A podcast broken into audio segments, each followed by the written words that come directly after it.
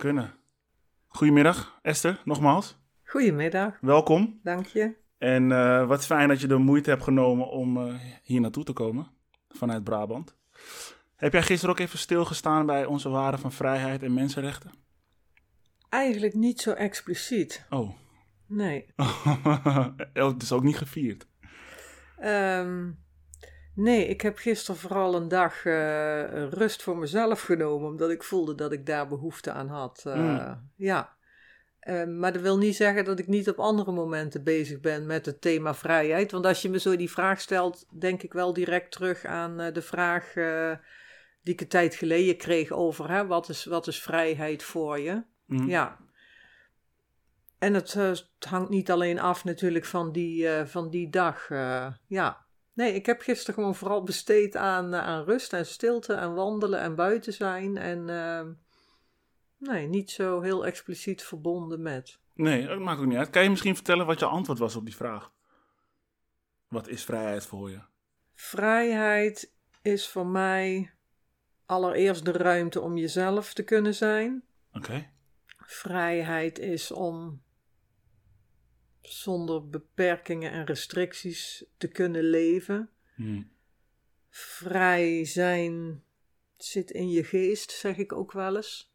Mooi. Het is ook een mentaal, eh, mentaal iets om je vrij te voelen. Ja. Ehm, nou ja, natuurlijk nu met heel actueel, eh, ja, de oorlog in de Oekraïne, denk je van, eh, ja, hè, vrijheid en eh, wat het is, maar ook net natuurlijk met, eh, ja, met de herdenking en de Tweede Wereldoorlog. En ik denk, ja, weet je, eigenlijk zien we voortdurend de voorbeelden om ons heen waarin er geen vrijheid is. Mhm. Hè, dus vrijheid en onvrijheid ehm, is, is er gewoon dagelijks om, om ons heen. Ja, Ja, je ziet het constant. ja, En als je het niet ziet, kan het er nog steeds zijn. ja. Ja. Hè? En, en bekijk je het op microniveau of bekijk je het meer, eh, meer in het grote geheel? Hm. En wat ik ook wel eens, ja, aan de ene kant schrijnend vind, maar wat ook aan de andere kant een werkelijkheid is, is eh, ja, dat wat je ziet gebeuren, je hebt niet op alles invloed. Hè? En, en ehm, ja, ga je daar dan heel erg mee bezighouden of eh, ja, richt je je op het kleine waar je wel invloed, Invloed op, op hebt? Ja. Ja. Is niet altijd even makkelijk. nee. Nee, maar ik vind het een, eh, een mooie definitie van, eh, van vrijheid. Ik denk dat ik me daar wel bij kan aansluiten. Dus jij hangt in principe op bevrijdingsdag eh, ook nooit de Nederlandse vlag uit? Nee. Begrijp ik goed? Nee, Nee. niet zo mee bezig. Nee, nee, maar dat heb ik nooit zo gehad. Ik bedoel, wel gewoon op pad gaan naar een bevrijdingsfestival. Dat heb ik in het verleden wel vaak genoeg gedaan. Ja, Ja, maar ik heb denk ik in algemene zin steeds vaker ehm, dat ik vind dat bepaalde dingen niet per se afhangen van expliciete dagen die daaraan gekoppeld eens. Ja, zijn. dat ben ik met je eens. Hè? Ja. En dat, dat, dat het gaat over, ehm, ja, kun je, kun je het op, op een andere manier integreren in je leven en in wat je doet en, en wat je denkt. En ik vind natuurlijk, dit soort dagen vind ik wel belangrijk om, om het expliciet te maken. Ja. Ik vind het ook goed dat 4 en 5 mei eh, bestaat, zonder ja. meer. Ja. Maar het hoeft niet eh, natuurlijk de enige dag in het jaar eh, te zijn waarop we met die thematiek bezig zijn. Nee, ik denk, ik denk gewoon een, een- een dag stilstaan en, en ehm, je, je, je tevredenheid uiten. Kan naar mijn idee ook een vorm zijn van eh dodenherdenking. Want Ja. zoals, jouw, zoals jouw leven er nu uitziet, dat heeft natuurlijk weer te maken met de geschiedenis. Dus ik denk stilstaan op bepaalde momenten is ook al goed genoeg. Ja, Hey, ik vind het altijd fijn om even, even te landen en om even te checken bij de ander, of degene die tegenover mij zit, eh, ja, hoe het gaat. Hoe voel je je? goed. Ik zit nog een beetje in, eh in relaxstand. Ja, we gaan Ja. het zo proberen te houden. Ja, Oké. ja. Hey, voordat wij beginnen, eh, voordat wij het onderwerp induiken, zou je nog even kort willen vertellen wie je bent, wat je doet? En kan je mij ook een leuke hobby van jou meegeven in jouw voorstel? Een leuke hobby, oh ja. Nou, ik ben eh, Esther Wijnen, 50 jaar, kom uit Zertogenbos. Ben sinds 2007 zelfstandige ondernemer. Mhm. Rode draad is altijd geweest leiderschap en organisatieontwikkeling. Ik heb lang gewerkt als interim manager. Maar waar ik eh, nu vooral eh, nou ja, bekend tussen aanhalingstekens mee ben, is, is met het onderwerp partnergeweld. Ik heb eh, twee jaar geleden voor gekozen om eh, met mijn verhaal over mijn verleden openbaar te gaan op LinkedIn. Ja. Nou, dat bericht is viraal gegaan en eh nou, is eigenlijk het begin geweest van mijn pionierstocht sindsdien. Ja. Ik ben. ik Mogen we heb- zeggen nieuwe levensfase? Ja, bijna wel. Ja, ik weet nog niet helemaal of het echt een nieuwe levensfase is of meer een, eh, gewoon een, een nieuwe afslag. eh, ja, een nieuwe afslag in mijn leven. En dat vind ik dan toch weer net wat anders. Ja. Ik heb er in ieder geval voor gekozen dat wat er toen gebeurde, de, de reacties die ik kreeg, de vragen die ik kreeg, eh, gevraagd werd ik voor lezingen, media benaderde mij. En dat heeft gemaakt dat ik heb besloten om die stroom en die beweging te volgen. Ja. En daar is eh, ook uit voortgekomen dat ik inmiddels eh, een boek heb geschreven. Hmm. En eh, nou ja, ik, ik ben lotgenotencontact gaan organiseren. Ik ben veel in de media geweest. Ik, ik ben ook blijven schrijven op LinkedIn. Ja. Ik ben onderzoek gaan doen. Ehm, nou ja, met organisaties in contact gekomen. Dus dat, het, is wel een andere, het is wel een andere wending, zeg maar. Was het één onderzoek dat je hebt gedaan? Of Ehm, meerdere onderzoeken? Nee, ik heb vooral een onderzoek gedaan eh, gericht. Ik, kijk, weet je wat ik tegen ben gekomen? Is dat heel veel slachtoffers aangaven zich toch onvoldoende gezien en gehoord en begrepen te voelen door de hulpverlening. Oh ja. En dan bedoel ik even hulpverlening breed, hè, Ja. zowel instanties eh, eh, die te maken hebben en die in de keten zitten, eh, veilig thuis, politie, justitie. ja, ja. Maar ook zeg maar hè, hulpverlening, maatschappelijk werk, therapeuten, GGZ, noem maar op, jeugdbescherming. En ik dacht van, ja, weet je wel, alle onderzoeken die je ziet, vaak wetenschappelijke onderzoeken, zijn allemaal datagericht hè, Mhm. op hoe vaak komt huiselijk geweld voor en eh, vermindert het wel of niet. ja. En ik wilde onderzoek doen naar wat is nou de beleving van mensen, Mm. ook bij die hulpverlening. Hoe, hoe ervaren ze dat? En eh, hoe zouden ze willen dat ze het ervaren? Hoe ziet het er dan uit? Dus ik wilde ook op zoek gaan naar, hè, kunnen we meer doen met zeg maar wat mensen ervaren en kunnen we dat omzetten naar? Mhm. Nou ja, Is, dat, is, dat, is dat dan een, een terechte bevinding van die slachtoffers? ja, dat denk ik wel. Oké. Want je, je kunt er niet stellen van, eh, ja, jij ervaart geen goede hulpverlening en, en je hebt ongelijk. Mhm. Het is een geluid wat je veel hoort. Het is ook een geluid wat heel veel gedeeld wordt eh, op, op, op social media. Ja. Ik zag toevallig gisteren, en dat vond ik eigenlijk wel een dapper bericht, las ik een bericht van een, eh, een hulpverlener zelf, Ja. die ook vragen had gesteld naar de ervaringen van slachtoffers. En eh, daar gisteren een bericht over plaatste en zei: Ja, eigenlijk, eh, eigenlijk is het wel een, eh, ja, best een, een, een shocking beeld. Want ik krijg eigenlijk alleen maar vooral reacties te horen over Mhm. mensen met slechte ervaringen. Wat, Met hulpverleners. ja, hè, wat, Ja. wat gaat er dan toch mis in de hulpverlening? En Ja, ja. hey, ik ben zelf hulpverlener. En eh, eh, ja, je, wil, je, je zit eigenlijk in dit vak om mensen te helpen. En hoe kan het toch dat veel mensen daar slechte ervaringen mee hebben? Wat niet wil zeggen dat er ook goede ervaringen zijn. Maar ja, Hmm. de mensen die zich roeren, hè, hebben natuurlijk vaak mindere ervaringen. Klopt, Of, eh, ja. ja. Dus het is gewoon een. ehm, het, het is best wel een complex iets. Ik zet mij er in ieder geval voor in om meer bekendheid te krijgen over partnergeweld, over hoe dat geweldpatroon werkt. Eh, ook wat intieme terreur is, want het is namelijk wel zo dat er gewoon nog een groot kennisgebrek is. Weet je wel, er is veel te weinig bekend over het fenomeen partnergeweld. En wat ook meespeelt is dat we gewoon toch nog te vaak denken, ja weet je, dat is iets tussen twee volwassenen.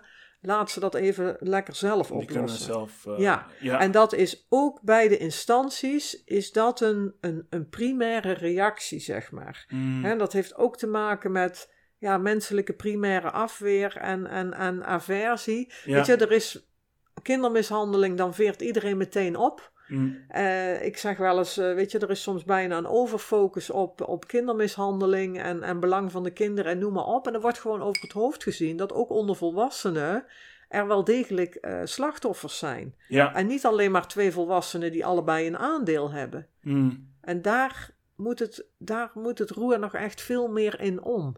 Ja, ik denk dat we ook, ik ben het helemaal met je eens. Ik denk dat we misschien ook de definitie van volwassenheid even moeten aankijken. En eh, ons af moeten vragen wat dat precies betekent. Ja, Want wanneer ben je vol wassen? ja, Wanneer ben je vol gewassen, om het zo maar te zeggen? Ja. En, eh, Ja. Dat is in elke cultuur verschillend. ja. Ehm, dus dat is iets om, eh, om aan te kijken. Maar goed, we zijn nog bij jouw voorstel. Ehm, ik weet nog steeds niet eh, wat een leuke hobby van jou is?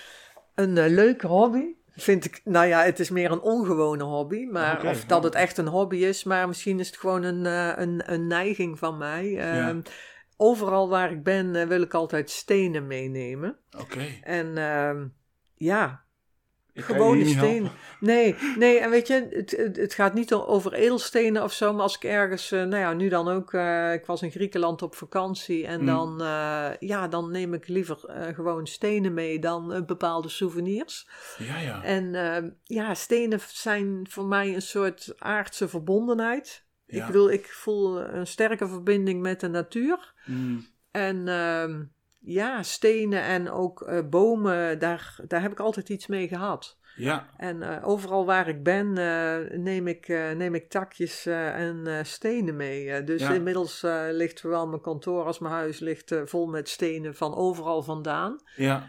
En ik, ja, ik word daar blij van. Ja. Maar het is best wel iets wat af en toe, ja, natuurlijk wenkbrauwen doet fronsen van...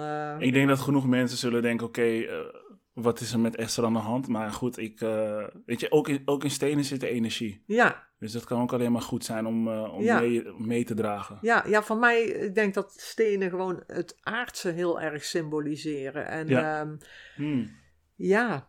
Weet je, ik heb ook eh, niks met eh, materialisme of zo. eh, Nee. Behalve dat ik denk, tuurlijk, je hebt een huis en een auto nodig en, en bepaalde spullen. En nou ja, ik vind het ook heus wel leuk om nieuwe kleren te kopen. Maar ik heb niks allemaal met, met luxe en duur en, en noem maar op. Nee, je Ehm, bent niet per se op de hoogte van de, van de latest fashion, om het zo maar te zeggen. Nee, nee. En Nee. ik kan heel erg gewoon genieten van wat er al is. Weet je wel, een, een bloempje in de natuur. Eh, groen gras wat in één keer eh, in de lentetijd eh, ontploft. Ja. Gewoon bloemen die in de berm groeien. En ehm, ja, de natuur spiegelt ons zoveel. En ik denk dat daar voor mij ja, ook, ook dat gewoon in zit. Ja, en daar liggen misschien ook heel veel antwoorden. ja, Mooi. Hey, uit wat voor gezin kom jij zelf, Esther? Ik kom uit, het, eh, uit een gezin met een vader en een moeder en een vijf jaar oudere zus. Oké. Ehm, mijn vader zat bij de Marchechee. Ehm ik ben zelf ook eh, geboren op de kazerne. Wij hebben altijd eh, op de kazerne gewoond in een dienstwoning. Dus daar ben ik geboren en opgegroeid. Ja. Ehm, mijn moeder werkte niet, zeg maar, in het huwelijkse leven. Was daarvoor eh, gezinsverzorgster. Dat was normaal toen de tijd. Ja, dat was nog normaal. Hè? Ja. Je, je, je stopte met werken als je trouwde. Ja. En ehm, ja, eigenlijk heb ik een, eh, ja, een fijne jeugd gehad. Zo'n beetje eh, tot mijn veertiende, tot mijn ouders uit elkaar gingen. Mm. En ehm, ja, dat is wel een soort brute breuklijn in mijn leven geworden. Mijn, mijn moeder verdween uit beeld. Op dat moment wist ik niet beter dan dat mijn moeder eh, ja, het gezin verliet. Oh. Dus dat heeft voor mij lang eh, het frame en de context gehad van... eh, ja, ze is weggegaan en, en, en ze heeft ons achtergelaten. Schuldgevoel? Hoe bedoel je schuldgevoel? Had jij een schuldgevoel? Nee, maar ik bedoel, ik wist niet beter, zeg maar, dat, dat was de werkelijkheid zoals die Oké. op dat moment was. Mijn zus Ja. en ik zijn bij mijn vader gebleven. Ja. En dat, eh, ja, het contact met mijn moeder is ook, eh, nou ja, weet je, mijn moeder is ook uit beeld geraakt. Het, het, het, het contact werkte niet. Eh, daar was ook zeker wel de invloed van mijn vader speelde daar een rol in. Oh ja? Want die, nou ja, die gaf ook wel aan van vergeet je moeder maar. En ja, zat toch ook wel, we waren toch ook wel belast met wat eh, Mm. Omdat mijn moeder eh, bij iemand anders was gaan wonen. Maar ik zeg er bewust bij van, weet je, dat was het beeld toen. Hè? Ja. Inmiddels eh, zijn we 35 jaar eh, verder. Ik heb bijna 30 jaar lang geen contact meer gehad met mijn moeder. En nu al wel weer sinds, sinds een jaar of zeven. En ja, weet je, het verhaal over je leven en het Mhm. verhaal wat je zelf vertelt en, en wa- wat is nu werkelijkheid, dat, dat verandert natuurlijk voortdurend. Mm. En inmiddels eh, Omdat ken je ik... het vanwege, omdat je het meemaakt vanuit een bepaald perspectief. Bedoel je dat? Ja, kijk, we vertellen onszelf allemaal verhalen. En je hebt je Ja. eigen beleving op dat moment en je Ja. eigen zoektocht daarbinnen. En eh, eh, er is ook het verhaal eh, van je ouders. Dus het is nog maar de vraag of dat soms verhalen, of dat je die al wel aan kunt nemen, zeg maar. Ja. En ik heb ook echt moeten ontdekken van hoe zit dat nu precies? En dat was niet alleen een kwestie van aan mijn moeder vragen: Goh, vertel nou eens, wat is jouw verhaal? Ja. Maar dat was, dat was echt wel een pijnlijke zoektocht naar elkaar toe. Van eh, ja, hoe zit het nou precies? Eh, hè? Hoe is dat nou precies gegaan? Mm. Want ehm, kijk, er kwam een goede vriend van mijn ouders, eh, kwam bij ons in huis wonen toen hun in scheiding lagen. En ik kende die vrienden van mijn ouders als, nou ja, Als familie. Als, als familie. Ik zei daar ook oom en tante tegen. Eh, was ook een gezin met twee dochters. En ehm, ja, weet je wel, dus, dus nou ja, wij deden wel eens samen dingen. En eh, nou, die man heeft een aantal maanden bij ons in huis gewoond. En toen hij het huis uitging, ging mijn moeder erachteraan. En eh, ja, Achter hem aan? Ja, achter hem aan. Oh. Ja, of achter hem aan, weet je, dat, dat zeg ik nu zo, hè, maar dat is allemaal de beeldvorming van, eh, van toen. Dus voor ons is toen altijd het beeld geweest van, hé, hey, hij is weg en daarna is mijn moeder ook weg. Mm. Hè, dus eh, ja, weet je wel, maar hoe het nou precies zat. Kijk, en mijn vader kreeg aanvankelijk, ja, kreeg of had een relatie met die vrouw daarna. En er is zelfs nog sprake van geweest dat wij eh, samen in een huis zouden gaan wonen. En eh, nou, ik weet ook nog wel dat dat iets was waarvan ik toen dacht van, eh, oh jee, da- daar gaat mijn vrijheid en dat wil ik niet, weet je wel. En ik keek Mhm. heel erg naar mijn vader van, kunnen wij, kunnen wij niet gewoon met ons drieën blijven? Ja. Nou ja, ik bedoel, dat clashte na een half jaar. En een aantal maanden later had mijn vader, eh, nou ja, kreeg, kreeg een andere eh, vriendin, andere relatie. Ja. En ik weet ook dat ik toen weer dacht van, ja, moet dat, moet dat, nou, al- moet, moet dat nou allemaal zo snel, weet je wel? Mm. Eh, als kind kijk je daar natuurlijk heel anders tegenaan. Eh en het is ook raar dat ik natuurlijk naar mijn vader toe dacht van waarom, waarom komt er nu alweer een vriendin, terwijl mijn moeder natuurlijk ook met iemand was. Ja. Maar goed, dat, dat deel, eh, ja, dat deed er toch op een gegeven moment eigenlijk niet meer mee eh, eh, in mijn leven. Mm. Maar ik was een meisje van 14 die in één keer op eigen benen moest staan. Ja. Kijk, mijn zus was 19, eh, die, die werkte, die had net haar eigen leven, die had ook een vriend. nou ja, die, die vluchtte eigenlijk ook het huis uit. Ja. Mijn vader werkte de hele dag. En, en ik kwam uit school en eh, ja, ik was natuurlijk alleen thuis. Ja. Hè? En we deden, we deden boodschappen, eten koken, het huis poetsen. Ja, ik, ik ben, maar ja, dat heb ik allemaal pas veel later eh, ontdekt toen ik dat allemaal ben gaan ontrafelen. Ik ben, ik ben toch ergens ook wel op die plek van mijn moeder terechtgekomen. Hm. En ben ook lasten gaan dragen die niet bij mij horen. Hoorde. Ja. Dus je bent eigenlijk best wel vroeg volwassen geworden. Ja, ik ben echt ook wel opgevoed met het motto van eh rugrecht en doorgaan. Ja, ja, ja, Geen kwetsbaarheid, maar kracht, weet je wel. Gevoel aan de kant. Ik, ik probeerde wel met mijn verdriet of mijn gevoel aan te kloppen bij mijn vader, maar eigenlijk vond ik daar een dichte deur. Ja. En eh, ja, dan krijg je impliciet de boodschap mee, eh, stop je gevoel maar aan de kant. Want de deur is toch dicht als je je gevoelens laat zien. Ja, en ook van, eh, mijn vader zei ook wel dingen als van, nou ja, weet je wel, ehm, eh, vergeet je moeder maar, hè, ik moet ook door, dat moet jij ook maar. Ja.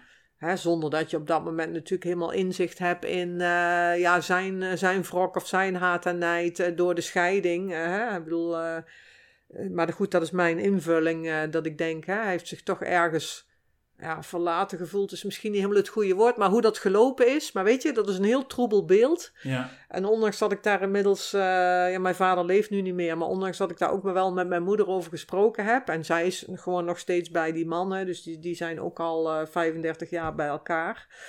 Maar weet je, ik weet gewoon de precieze werkelijkheid en toedracht, die zal ik gewoon nooit helemaal krijgen. Weet je wel? Eh, of nou bewijzen van, eh, kijk, mijn moeder zegt van, eh, ja, hè, ik, ik ben maar gegaan, want, want zij waren ook al met elkaar bezig en er was al geen plek meer voor mij. Hè, wie wat in welke volgorde, daar, daar blijft een soort mist omheen hangen. Maar ja, weet je, Vind je dat storend? Nee, nu niet meer. Hm. Weet je, het is natuurlijk een heel lange zoektocht voor mij geweest, maar inmiddels sta ik op dat punt dat ik denk, weet je, die, die, die waarheid die zal ik nooit vinden. Nee. Het doet er ook niet meer eh, precies toe. Eh, waar het over gaat is dat ik daar inmiddels uh, mild naar kan kijken. Ja. Ik, heb, ik heb alle fasen in mijn leven doorgewerkt. eh, Ja, ja. van, eh, van, eh, van, van, van pijn en gemis en verdriet en, en boosheid en loslaten. Weet je, op een gegeven moment ook weer mildheid. Ehm, met mildheid naar mijn ouders kunnen kijken en de keuzes die zij gemaakt hebben. En ehm, dat ik denk, ja, weet je, het is, het is gegaan zoals het is gegaan. Hm. En ehm, ja, voor mij zit er niks meer in van ik moet dat precies eh, eh, weten, want daar, daar zit nog iets. Nee, Ja. dat, het, het laatste daarin heb ik vorig jaar eh, wel los kunnen laten. Oké, Ja. fijn. Denk je ook dat, dat de, de situatie die je hebt meegemaakt als 14-jarig eh, meisje, dat dat je ook heeft gestuurd om een bedrijfskundige kant op te gaan? Dat heeft zeker een rol gespeeld, want aanvankelijk wilde ik naar de KMA. Ik wilde namelijk Oh, ja? beroepsmilitair worden, ja, in de sporen van mijn vader. Ah, Ik heb eigenlijk een heel avontuurlijke jeugd gehad. Want weet je, langs een marchechee-kazerne wonen is natuurlijk eigenlijk wel... eh, hè, in die tijd sliepen die marchechees nog allemaal op de kazerne. ja. Dus je bent eigenlijk... eh, ja, je, je, ik kende die marchechees eh, Je gewoon voelt ook. al een beetje, eh, het voelt al een beetje alsof je onderdeel bent van. Ja, je bent, je bent onderdeel van dat systeem, weet je. Ja. Mijn, mijn vader was, was natuurlijk eh, helemaal... eh, ja, marcheché, eh, woonde daar... Ja, Uh, je- bent in dat systeem. Ik ben daar ook natuurlijk geboren. opgegroeid bij wijze van met, met de jeeps en de busjes en, en, en de motoren in de garage. Als mijn vader weekenddienst had, dan, nou, dan mocht ik wel eens mee op zondag. En dan ging ik mocht ik enveloppen stempelen of zo, weet je Ja. wel. Nou, dat vond ik natuurlijk geweldig. ja. En ehm, dus ja, dat, dat, dat had iets. Achter die kazerne lag een heel groot weiland. Daar lagen vaak ook in beslag genomen voertuigen, wrakken van auto-ongelukken. Dus ehm, ja, dat had ook wel iets, eh, iets spectaculairs. Tuurlijk. En logisch dat je behoefte zo groeit als je er zo vaak mee in aanmerking komt. Ja, en ik ik ben ook zelf ook wel altijd, eh, weet je, ik ben ook wel een echte vadersdochter. Ah, eh, type, ja, type stoere meid van pa, eh, weet je wel. Dus ik was ook veel eh, buiten, klom in bomen. En Ja. en eh, ja, ik zag dat helemaal voor me. Ik heb ook in de eindexamenjaar van het VWO in die selectietrajecten gezeten voor de KMA. Was voor de luchtmacht ook aangenomen. Moest wel nog een week lang op vliegbasis door test van een vliegsimulator heen. En, en daar heb ik het uiteindelijk niet op gered. Hm. Kijk, achteraf denk ik van. Het is denk ik ook wel weer eh, kloppend dat dat niet mijn spoor geworden is. Ja. En, eh, maar ja, wat, wat dan was toen ook wel de vraag. En toen wilde ik graag gaan studeren aan de universiteit Ja. dacht ik na over studies als eh, psychologie of politicologie. Eigenlijk weer, weer hè, heel, heel iets anders. andere wereld. Ja, maar nou ja, mijn vader vond mij daarin ook nogal wat wispelturig. Zag dat gaan studeren niet zo zitten. En die pushte mij wat meer de kant op van, eh, weet je, ga maar werken. Ga je eigen geld maar verdienen en daar je studie van betalen. Denk toch ook wel dat daar een stuk projectie in zat van... Hè, hij was natuurlijk op zijn zeventiende bij de Marché gegaan... en dan is het opleiding en werk in één. En ehm, ja, ja, weet je, eigenlijk was dat ook een spoor wat voor mij niet weggelegd was. Al mijn klasgenoten gingen studeren en ik was een sollicitatiegesprek aan het voeren bij de bank om daar vier dagen te gaan werken en één dag in de week eh, naar school te gaan. En die zeiden tegen mij, ja, maar je hebt, jij hebt ateneum gedaan, je bent hier veel te slim voor, weet je wel. Nou, dat Mm. was voor mij ook zo'n bevestiging van... eh, Ik hoor je niet. ja, wat, wat doe ik hier? Ja. En toen heb ik echt, eh, nou ja, zo'n beetje om vijf voor twaalf. Ik weet nog heel goed, het was kermis in Venray, het was augustus. Ik kwam al mijn klasgenoten weer tegen. Iedereen vloog uit naar andere steden, ging studeren. En ik dacht maar één ding, ja, als ik niet ga studeren, dan, dan van verpieteren mijn hersenstaal ik gewoon. Hm. En toen heb ik een soort praktische keuze gemaakt van, eh, ja, ik was ook goed in economie.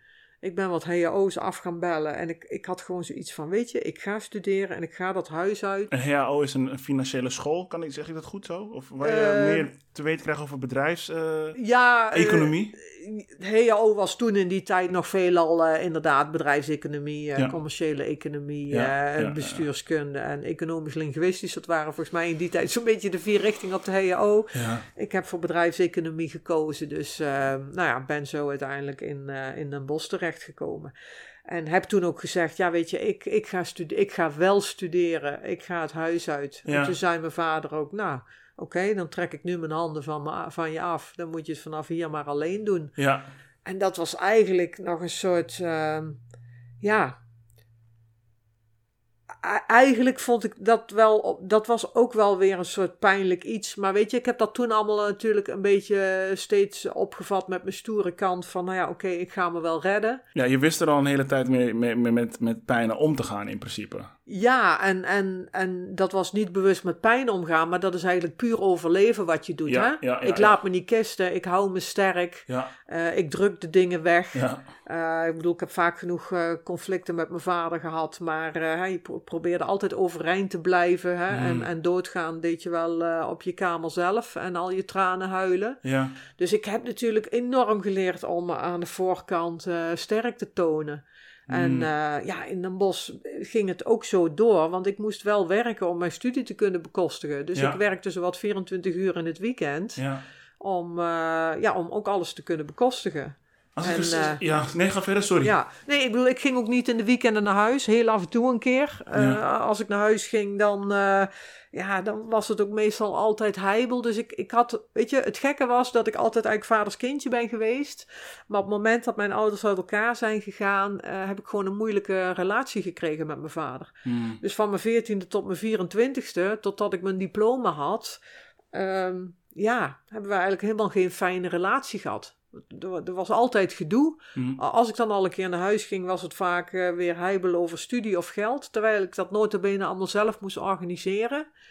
Ehm, maar ja, weet je, dat, dat zeg ik dan allemaal vanuit mijn perspectief. Kijk, ik denk andersom dat mijn vader, eh, eh, ja, in mijn ogen onterecht, maar zich waarschijnlijk toch wel altijd een soort zorgen heeft gemaakt of zich verantwoordelijk heeft gevoeld. Of ehm, ja, weet je, die, die, die gesprekken hebben we, hebben we eigenlijk nooit meer eh, met elkaar kunnen voeren over Nee. eh, Nee. hè, hoe bekijk je dat, hoe, hoe beleef je dat. Hmm. Maar ik ben ook heel lang bezig geweest, ook, ook zeker nog toen ik afgestudeerd was en al werkte en ook toen ik in een relatie terecht kwam. Weet je, ergens wil je toch altijd nog die erkenning en die waardering van je ouders. En ik heb dat natuurlijk zelf ook altijd geprojecteerd op mijn vader, omdat mijn moeder uit beeld was.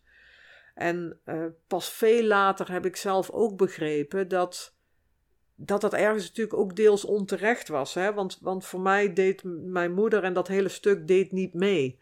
Dus alles wat ik heb ervaren aan, aan pijn en verdriet en gemis, ook ik heb eigenlijk alles geprojecteerd op mijn vader. Hmm. En bij hem alles willen halen, wat, ja, wat, wat ook eh, helemaal niet kan. Want je kunt niet alles bij je vader halen, zeg maar. Nee, en dan, dan- Ja. dat, dat denk ik niet. Nee, plus eh, eh, hij kan misschien ook zijn dochters opgevoed hebben...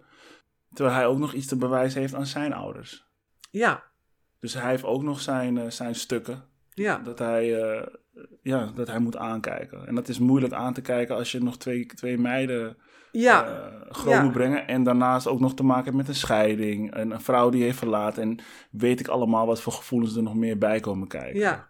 Ja, en ik denk ook van, weet je, kijk, ook mijn, mijn vader eh, komt natuurlijk, ik bedoel, en is niet van de generatie, en dan ook zeker niet in dat beroep. Nee. Eh, is geen man die ook geleerd heeft over, eh, over kwetsbaarheid. Hè? Dus Nee. ik denk van, hij is zelf natuurlijk ook helemaal op dat, op, op, op, op dat masker van kracht ja, groot geworden, zeg maar. Hè? ja, ja, ja.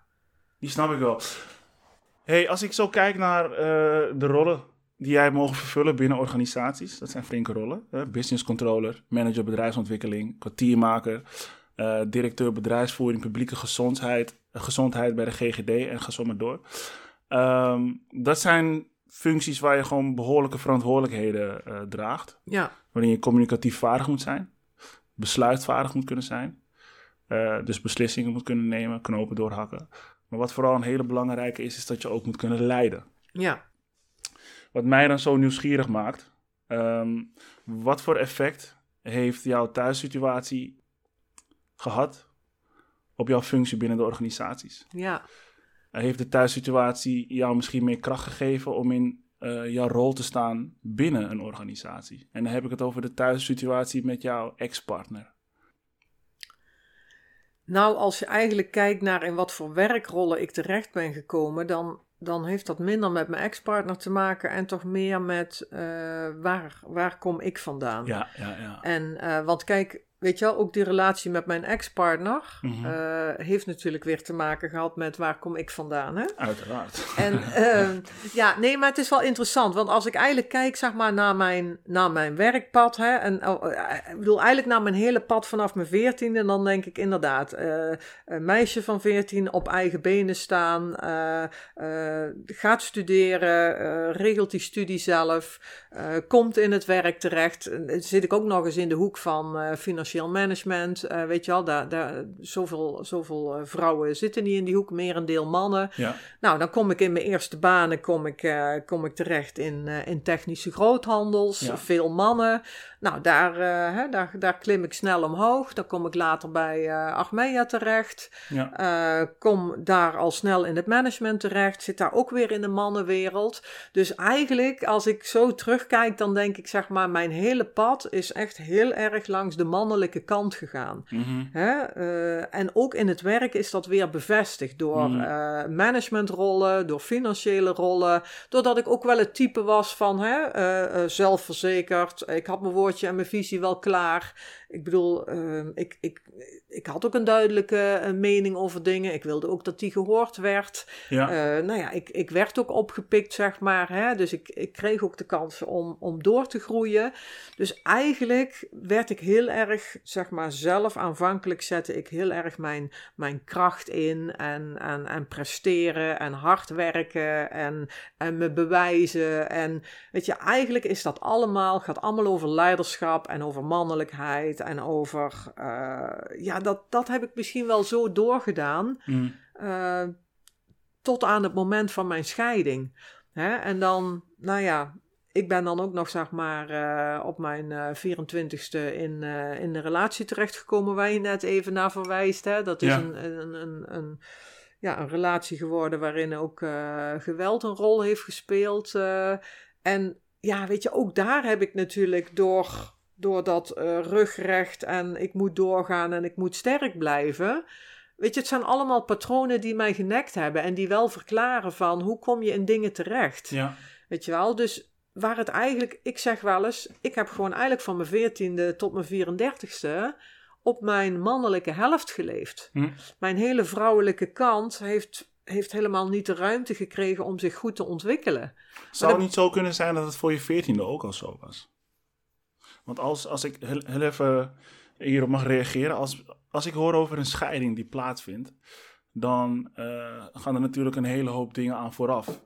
Het is niet de ene dag, eh, gaat het, het gaat tot, de 14, tot je veertiende levensjaar gaat het helemaal perfect in het huishouden tussen je vader en je moeder. En na je veertiende, eh of op één dag, terwijl je veertien bent, zeggen je ouders, we stoppen ermee. Dus er is al een heel Snap je wat ik bedoel? Er is al een heel proces aan vooraf gegaan, wat, er, wat ertoe heeft geleid dat uiteindelijk Ja, de scheiding plaats heeft gevonden. nee, tuurlijk, dat is ook zo. En ik wil ook niet zeggen van, kijk, voor mijn veertiende was ik ook geen meisje, meisje of zo. Hè? Dus, dus dat, ja. dat, dat ben ik ook nooit geweest. En Hmm. eh, ik denk dat ik, wat ik al zei, ja, en dat in essentie verandert dat niet. En, en zo voel ik me nu nog en zo was ik toen ook. Hè? Dat Ja. ik denk van, ehm, eh, ja, type stoere meid, stoere vrouw, eh, onafhankelijk. eh, weet je, dat, dat heeft altijd in mij gezeten. En dat ligt nu nog bij mij altijd eerst vooraan. Hè? Dus Ja. ik, ik ben nog steeds geen vrouw eh, waar in eerste instantie de vrouwelijkheid van afstraalt. Ik wil ook niet zeggen de mannelijkheid, maar ik bedoel van, hè, ik, ik ben geen, geen, als ik zeg maar vrouwen zie die, eh, die, die jurken dragen en, en, en heel erg bezig zijn met hun kapsels en dat soort dingen, dan denk ik, ja, weet je, zo'n type vrouw eh, ben ik sowieso nooit Nee, je geweest. durft je handen gewoon vuil te maken. Eh, ja, ik, ik hou gewoon. ja, ik denk dat ik toch meer het, het, het ja, natural type ben of zo. Eh. En kijk, voor mij gaat het meer, als ik het heb over die mannelijke en die vrouwelijke helft, dan gaat dat voor mij meer vooral over, eh, over, over innerlijk, zeg maar. Mm, hè? En ook ja. hoe het doorwerkt in. Ja, Maar je hebt natuurlijk helemaal gelijk dat alles in aanleg al, al van tevoren aanwezig was. Want ik ben ook heus wel verder terug gaan kijken van... Weet je, ik was als jong meisje dus ook meer aan mijn vader verbonden dan aan mijn moeder. Ah. Hè? Ik, ik, ik denk dat ik ook daarin eh, dat minder heb meegekregen. Alleen wat er gebeurt, wat ik zeg, weet je, zo'n... ehm, kijk, dat trauma wat, wat plaats heeft gevonden, hè, dat, dat gezinstrauma, wat, wat eigenlijk dat gezin uiteengeslagen heeft. En wij zijn allemaal op een bepaalde manier, mijn moeder, mijn vader, mijn zus en ik, allemaal ergens teruggetrokken in ons eigen overlevingsmechanisme. dat is natuurlijk een moment geweest wat daarna uitvergroot hoe je verder gaat in je overlevingsmechanisme. Hmm. En mijn overlevingsmechanisme is dus heel erg geworden van uh, kracht tonen. Ik laat me niet kisten, ik red me wel, ik doe het wel alleen. Dus al die dingen die gaan over uh, kwetsbaar durven zijn, hulp durven vragen, maar ook weten wat is eigenlijk de impact normaal van een moeder. Hè? Dat een moeder veel. Uh, Kijk, weet je, als je een meisje van 14 bent en je staat in die puberteit en in die ontwikkeling, Mhm. je hebt eigenlijk je moeder achter je nodig om je te kunnen ontwikkelen tot vrouw. Mhm. Maar ik stond tegenover mijn vader en er stond niemand achter, Achter mij. En ook systemisch is het zo, zeg maar, dat eigenlijk ehm, je kunt je als jong meisje niet ontwikkelen tegenover je vader als niet je moeder achter je staat. Dat is ook eigenlijk voor de vader heel onveilig. Mhm. Maar ik bedoel, kijk, dat, dat heb ik allemaal pas twintig jaar later, Later, geleerd. Waardoor ja. ik ben gaan begrijpen van eh, hoe het zo gewerkt heeft. Ja. En dat ook dus die relatie met mijn vader eh, eh, moeizaam geworden is. Mhm. Want zeg maar, terwijl de natuurlijke beweging is dat een, dat een meisje zich in haar seksualiteit, in haar bekken ontwikkelt, juist doordat haar moeder achter haar staat, is het naar vader toe veilig. En Hmm. eh, kijk, ik, ik, hè, ik, ik was een meisje van 14 en wij kwamen in een, ja, in een getroubleerde relatie terecht. Eh, ehm, maar ja, het heeft ook wel voor mij gemaakt dat ik geen weet heb gehad van, eh, van, van dat vrouwenstuk. Mhm. Hè, waarbij ik ook niet zeg, ja, als mijn moeder er wel was geweest, dat het dan. Eh, ik, ik bedoel, hè, want sprookjes bestaan ook niet. Hè? Ik, ik, ik, kan, ik kan ook niet eh, de, de plaat terug afdraaien en zeggen: nee, want dan was ik wel helemaal een, een, een evenwichtig iemand eh, geworden. En, en toen en Ja, toen. want je Weet ook niet of je moeder geeft wat je nodig hebt. Of je moeder jou die vrouwelijke energie meegeeft. Geen idee. Nee, nee, nee, Nee. Want kijk, zoals ik later mijn moeder heb leren kennen en ook wel heb gezien, eh, zie ik ook wel eh, terug. En dat gaat ook natuurlijk over die stukken van, ja, precies. En hoe is ook die relatie geweest daarvoor? Hè? Dat, dat mijn vader meer, meer eh, dominant was in de relatie en mijn moeder meer in de onderdanigheid zat. Ja, weet je, dat is ook nog wel wat ik wel meegekregen heb als kind. Hè? Mijn moeder was meer, meer eh, eh, van het stille, het passievere. Mijn vader was meer van, van de dingen doen en het actieve. Ja. Dus weet je, mijn vader en moeder waren twee totaal verschillende persoonlijkheden. Mhm. Ehm, maar zeg maar, de verscheuring die ik heb gevoeld, is, is natuurlijk dat ik een soort van. Kijk, ik heb moeten kiezen om te overleven. Mhm. Ik heb letterlijk eh, tegen mijn moeder en voor mijn vader moeten kiezen. En weet je wel, die, die verscheuring, dat is wat mij dat trauma heeft gebracht. Namelijk dat het er niet meer allebei mocht zijn. Mhm. Hè? Want, want zeg maar, en ja, dat, dat heeft heel lang een rol gespeeld. Want ook toen ik later wel weer in contact kwam met mijn moeder, ehm, he- heb, ik, heb ik daar ook weer opnieuw een soort strijd in moeten leveren. Weet je wel, mijn moeder wilde graag dat ik het verhaal bezag vanuit haar kant. En ze heeft me meerdere keren laten weten over hoe slecht ze het bij mijn vader heeft gehad. En, en eigenlijk was dat. Klinkt van- als slachtofferrol. eh, ja, zo heb ik dat ook ervaren. En ook dat ik opnieuw dacht: jeetje, nu krijg ik weer alle bagger over me heen. Ja, hè? Daar ja. waar ik zo lang heb moeten stoeien met mijn vader, die natuurlijk eh, mij van alles over mijn moeder wilde doen laten geloven, kreeg ik daarna nog een keer de portie van mijn moeder. Mhm. En, eh, en weet je, daarom heeft het ook wel zo lang geduurd om, om door je levensloop heen te komen. Kijk, en iedere keer doe je een stuk. Want ik bedoel, met persoonlijke ontwikkeling ben ik al heel lang bezig. En met het ontrafelen van mezelf. En dat Ja. ging aanvankelijk meer, meer zeg maar, eh, analytisch en cognitief. Een beetje zo van oorzaak-gevolg denken van... eh, hè, ik kon ook nog wel zelf verklaren van... ja, eh, ouders gescheiden, moeder weg, eh, rug recht en doorgaan. Hup, ik ga naar die HO, ik Ja. fix dat allemaal zelf. Ik kom in die banen terecht. Nou, ik kon het allemaal oplepelen. Je zat op het, op het rationele eigenlijk. Analytische logica. Ja, ja. ja. Maar daadwerkelijk bezig gaan met, met de thematiek, zeg maar, van wat is er nou allemaal gebeurd in mijn leven? Hoe ben ik in dingen terechtgekomen? Waar gaat dat over? Ja, weet je wel, dat, dat kwam eigenlijk pas na mijn eigen scheiding. eh, toen ik ook voelde van, weet je wel, dat daar ook in mij iets zat wat ik altijd weg heb moeten drukken. Hm. Die gevoelskant die ik heb moeten onderdrukken, die, die, die vrouwelijkheid. Ehm, want eigenlijk zeg maar dat patroon van rugrecht en doorgaan, dat is wat ik ook in die gewelddadige relatie heel lang heb doorgezet. Hm. Hè? Ook daar, ja, weet je wel, hulp durven vragen. eh, mezelf steeds de vraag stellen: is het wel erg genoeg? Ehm, maar ook allerlei overtuigingen als van, eh, ja, ik heb, ik heb A gezegd, nu moet ik ook B zeggen. Eh, ja, misschien is dit wel wat er voor mij is weggelegd in het leven. Eh, misschien moet ik de lat vooral niet lot. hoger willen leggen. Ja. Misschien is dit mijn lot. Ja, Eh, ja, mijn eigen ouders zijn gescheiden. Ja, weet je wel. zo. En dat, dus dat alles, eigenlijk al die, alles, de patronen die zijn aangelegd in je jeugd, neem je natuurlijk ook mee je relatie in. Maar daar, daar was ik me natuurlijk ook nog niet van bewust. Hè? Nee, nee. En, dan, en dan, dan ben je natuurlijk jong en je moet je, moet je, je, je moet je vorm al vinden in een relatie. Hè? Een Ja. relatie, hoe doe je dat met elkaar? Ja, Eh, samenwonen, trouwen, kinderen krijgen, eh, noem maar op. Hè? Want dan denk ik, ja, je bent allebei eh, jong en ambitieus. Je wil wat van het leven maken. Je komt in patronen terecht. ja want je hebt, het zelf, je hebt ook zelf niet gezien wat een, wat een succesvolle relatie is. Nee, nee. En dus ik moet vind, je zelf een wel, beetje creëren eigenlijk. ja, ik zeg wel eens van, ik denk dat het voor iedereen geldt. Hè? We hebben doorgaans allemaal alleen als referentiekader de relatie van onze ouders. Mhm. En of dat, dat nou eigenlijk een, een slechte relatie of een verbroken relatie is, of juist ook een liefdevolle relatie. ehm, eigenlijk maakt het niet uit, hè? want in alle gevallen kan jij gewoon terechtkomen in een gewelddadige relatie. Dus dat is ook wel echt iets wat ik echt uit wil dragen van daarin terechtkomen, dat kan iedereen overkomen. Wacht even, wacht even, Esther. Eh, want jij, jij zegt nu dat iedereen terecht kan komen in een gewelddadige relatie. Ja, Maar het blijven in een, in een gewelddadige relatie, dat zegt toch alles over je eigen waarde? nee.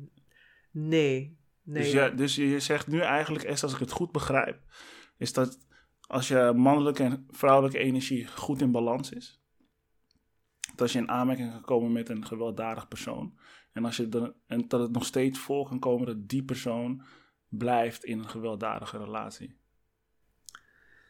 Ik zou het denk ik niet zo koppelen aan eh, als, mannelijkheid, als je mannelijkheid en vrouwelijkheid in balans is. Hè? Want ik weet niet of dat, eh, want anders maken we daar meteen een soort wetmatigheid van. eh, alsof je een soort ultiem mens bent als je mannelijkheid en vrouwelijkheid in balans is. En, en je dit soort dingen dan nooit mee kunt maken. Dus daar heeft het voor mij niet zozeer mee te maken. Maar ik bedoel, weet je, we hebben vaak het beeld van mensen die in een gewelddadige relatie zitten dat ze dat of al eh, zelf hebben meegemaakt. Hè? En dan toch vooral vanuit de gedachte van eh, eh, dat je zelf vroeger al meemaakte dat je, dat je vader je moeder sloeg. En dan, dan zet je dat maar voort in. Hè?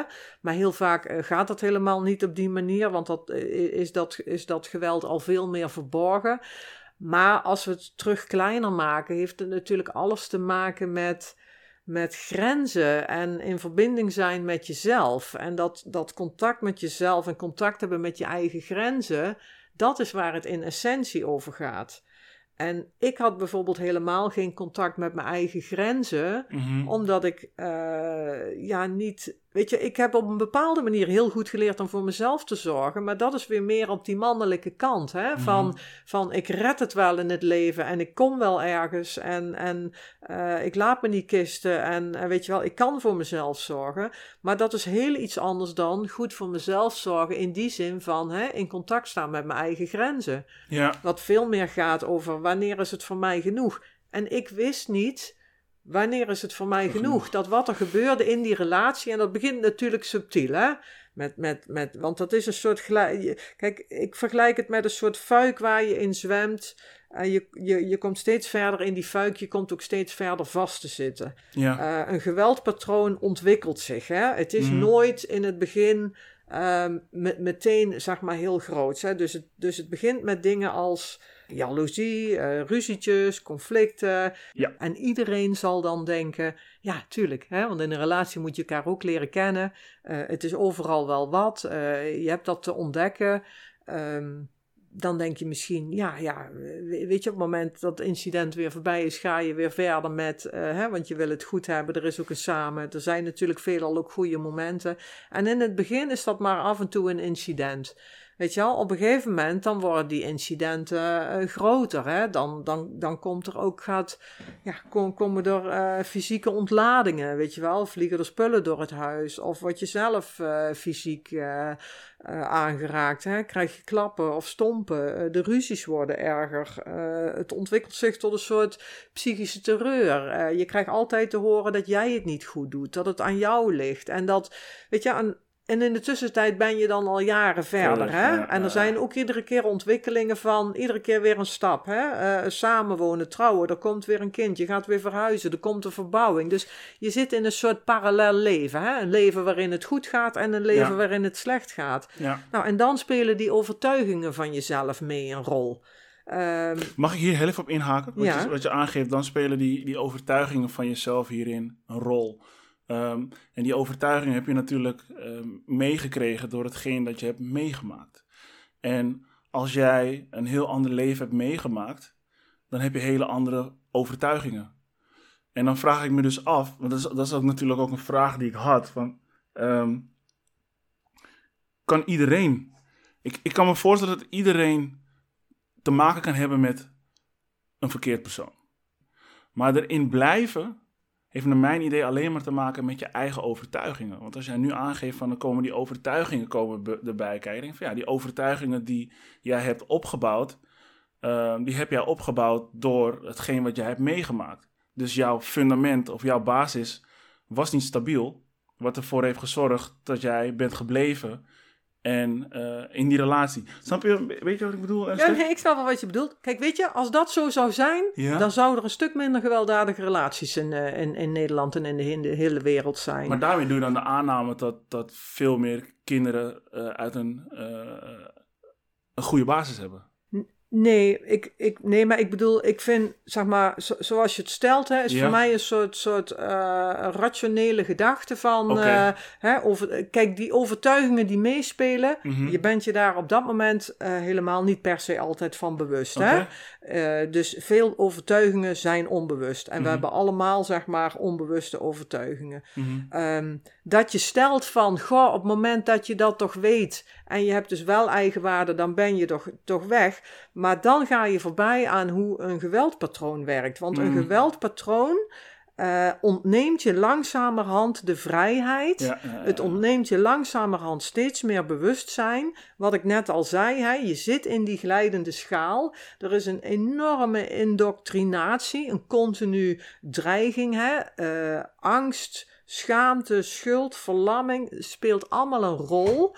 En dat is juist waar je niet meer praat over. Uh, er is een soort rationeel bewustzijn en van hé, hey, hallo, zo laat ik toch niet met me omgaan. Hè? Ja, Mensen dat. denken honderd keer, zo laat ik niet met me omgaan. Zelfs ik dacht dat, hè? terwijl het je toch gebeurt. Hmm. Denk je van, maar dit laat ik me toch niet gebeuren. En toch gebeurt het zo. Maar weet je, hier, daarom is het ook uh, noodzaak dat er kennis is van die geweldpatronen. Want weet je, iedereen die hierin zit, zal ageren, dat weet ik zeker, zal ageren want, uh, tegen dat je stelt.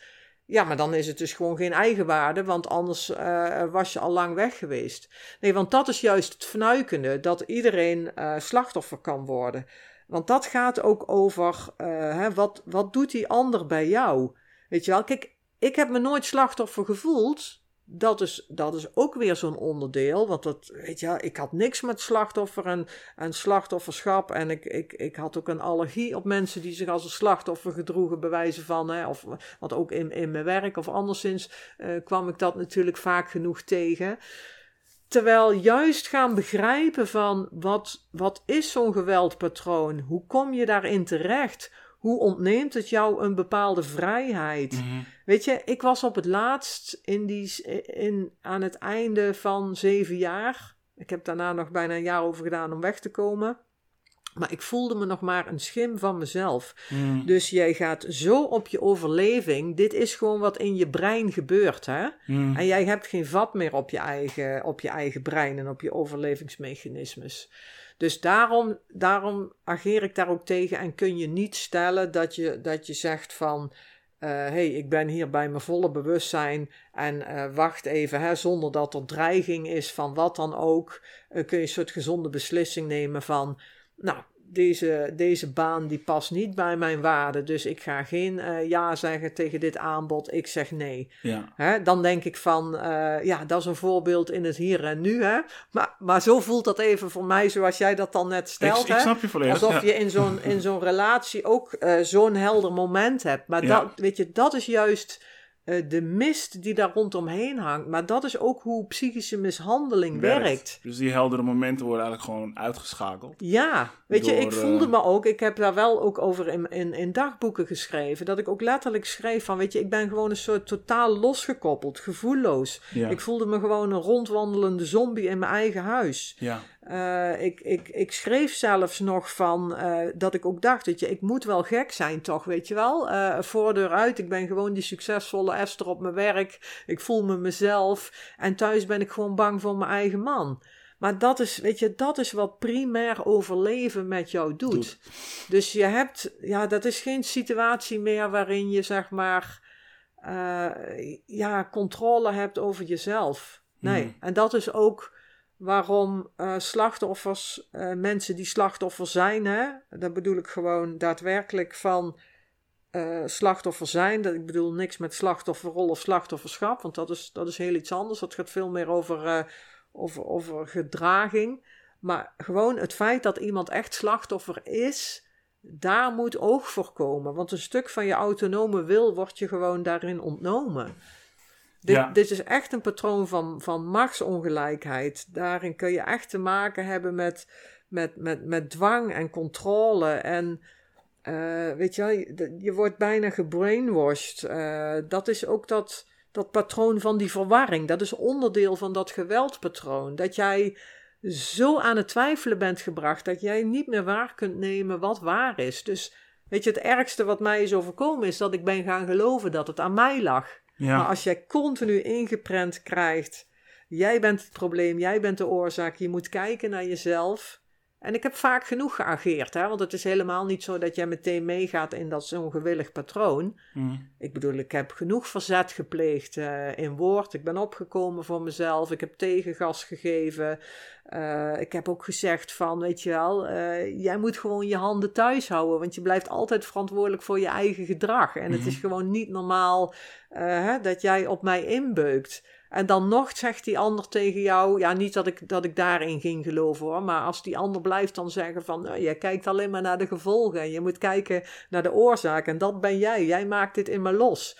Dus weet je, je zit in iets gekorfd waar je maar niet uitkomt. En wat jij ook probeert, en op een gegeven moment word jij steeds meer murf gemaakt. Ja. En dat is, nou ja, weet je, dat is, dat is wat heel veel mensen overkomt. En, en, en je eigen wil is, eh, je eigen wil is gewoon, eh, eh, is gewoon platgeslagen. Mm. Ik, ik, snap, ik snap dit.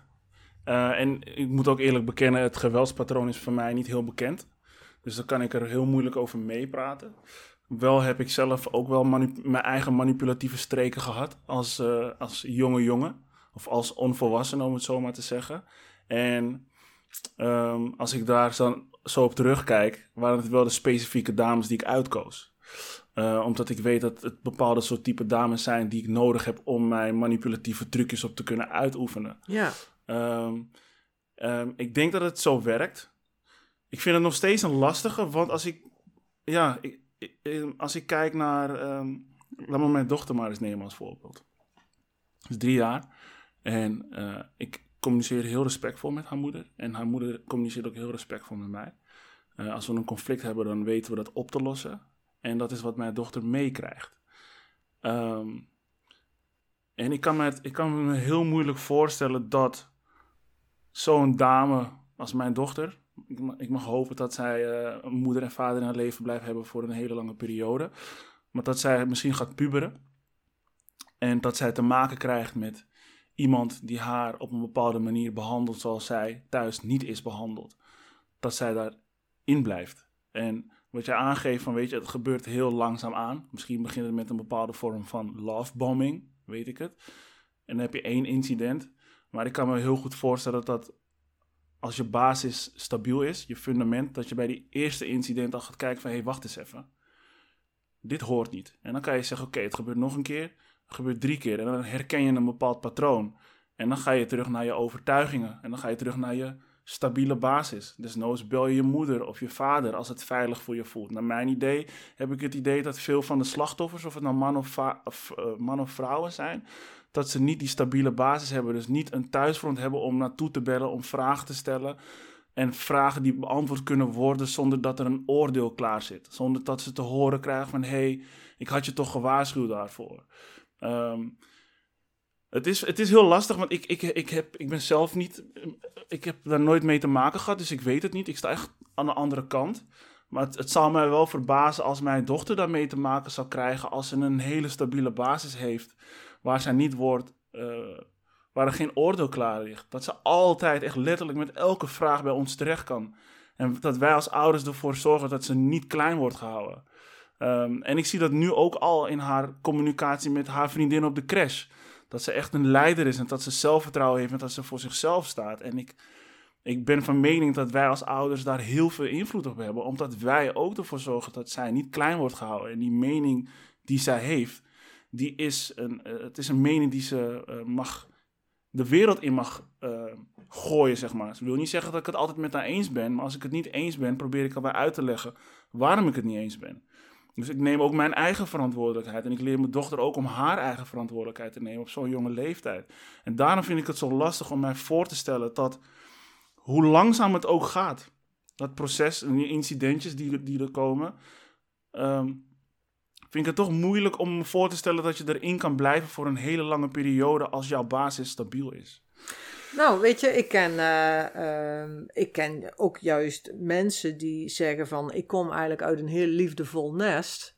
en ik heb twintig jaar lang in zo'n relatie gezeten. Ja, maar wat voor hun liefdevol is, dat weet ik niet. Nee, nee, maar ik bedoel hè, dat, ze, dat ze, zeg maar... Uh, dat zij ervaren... Nee, maar ik, nou ja, zonder helemaal op in te gaan, wat is dan een warm en liefdevol nest, hè? Ik snap maar, maar even eruit gepikt als voorbeeld, hè? Kijk, iemand die opgroeit in een warm en liefdevol nest, heeft misschien ook wel niet goed geleerd over grenzen. Omdat er misschien altijd wel veel geregeld is Mm. en altijd liefde is. En misschien heb je daardoor ook weer niet meegekregen om opgewassen te zijn tegen. Mm. Hè, daar waar ik uh, misschien dan te veel was gewend, ik moet toch alles zelf regelen. Ja. Uh, weet je, kan iemand anders die juist uit een heel ander gezinssysteem komt, Mm. uh, toch door andere overtuigingen in hetzelfde patroon terechtkomen. Mm. Weet je, kijk, en natuurlijk hopen wij allemaal, dat, dat hoop ik ook, zeg maar, uh, voor, uh, voor mijn dochter en, en, en natuurlijk ook voor mijn zoons, dat je ze waarde meegeeft uh, en dat je door, kijk, wat ik nu zelf anders wil doen, is er nu al veel meer over praten. Ja. Daarom vond ik het ook belangrijk, daarom ben ik er ook over gaan spreken, want ik wil dat het veel normaler wordt. Mm. En dat ik hier juist met mijn kinderen al over kan spreken, waardoor ze, kijk, dat hoop je natuurlijk, wat jij zegt, hè, dat ze als ze ergens met iets lastigs te maken hebben, dat ze inderdaad met je in gesprek gaan en zeggen van, goh, hé, hey, maar ja, dat, daar heb je nooit een garantie op. En het is ook maar de vraag, weet je, iemand, uh, ook jouw dochter later of mijn dochter later kan denken van, ja, is dit nou iets waar ik een punt van moet maken? En je vergeet het alweer en je bent door. En het probleem is vaak dat op het moment, kijk, want jij zegt je hebt het over één, nou dan nog een keer een incident en dan is drie. Maar de vraag is, als jij bij drie bent, of jij die vorige twee incidenten nog in je hoofd hebt. Want dat is vaak wat er gebeurt. Jij maakt zelf de incidenten mee. En op het moment dat jij dat incident meemaakt, ben jij niet in verbinding met de keren die daarvoor zijn gebeurd. Ja. Terwijl, weet je wel, vele incidenten maken het patroon. En heel veel mensen zijn zich vaak niet van bewust dat ze in een patroon zitten. zitten. Ja. Weet je wel? En, en op een gegeven moment is het natuurlijk wel zo dat jij voelt van.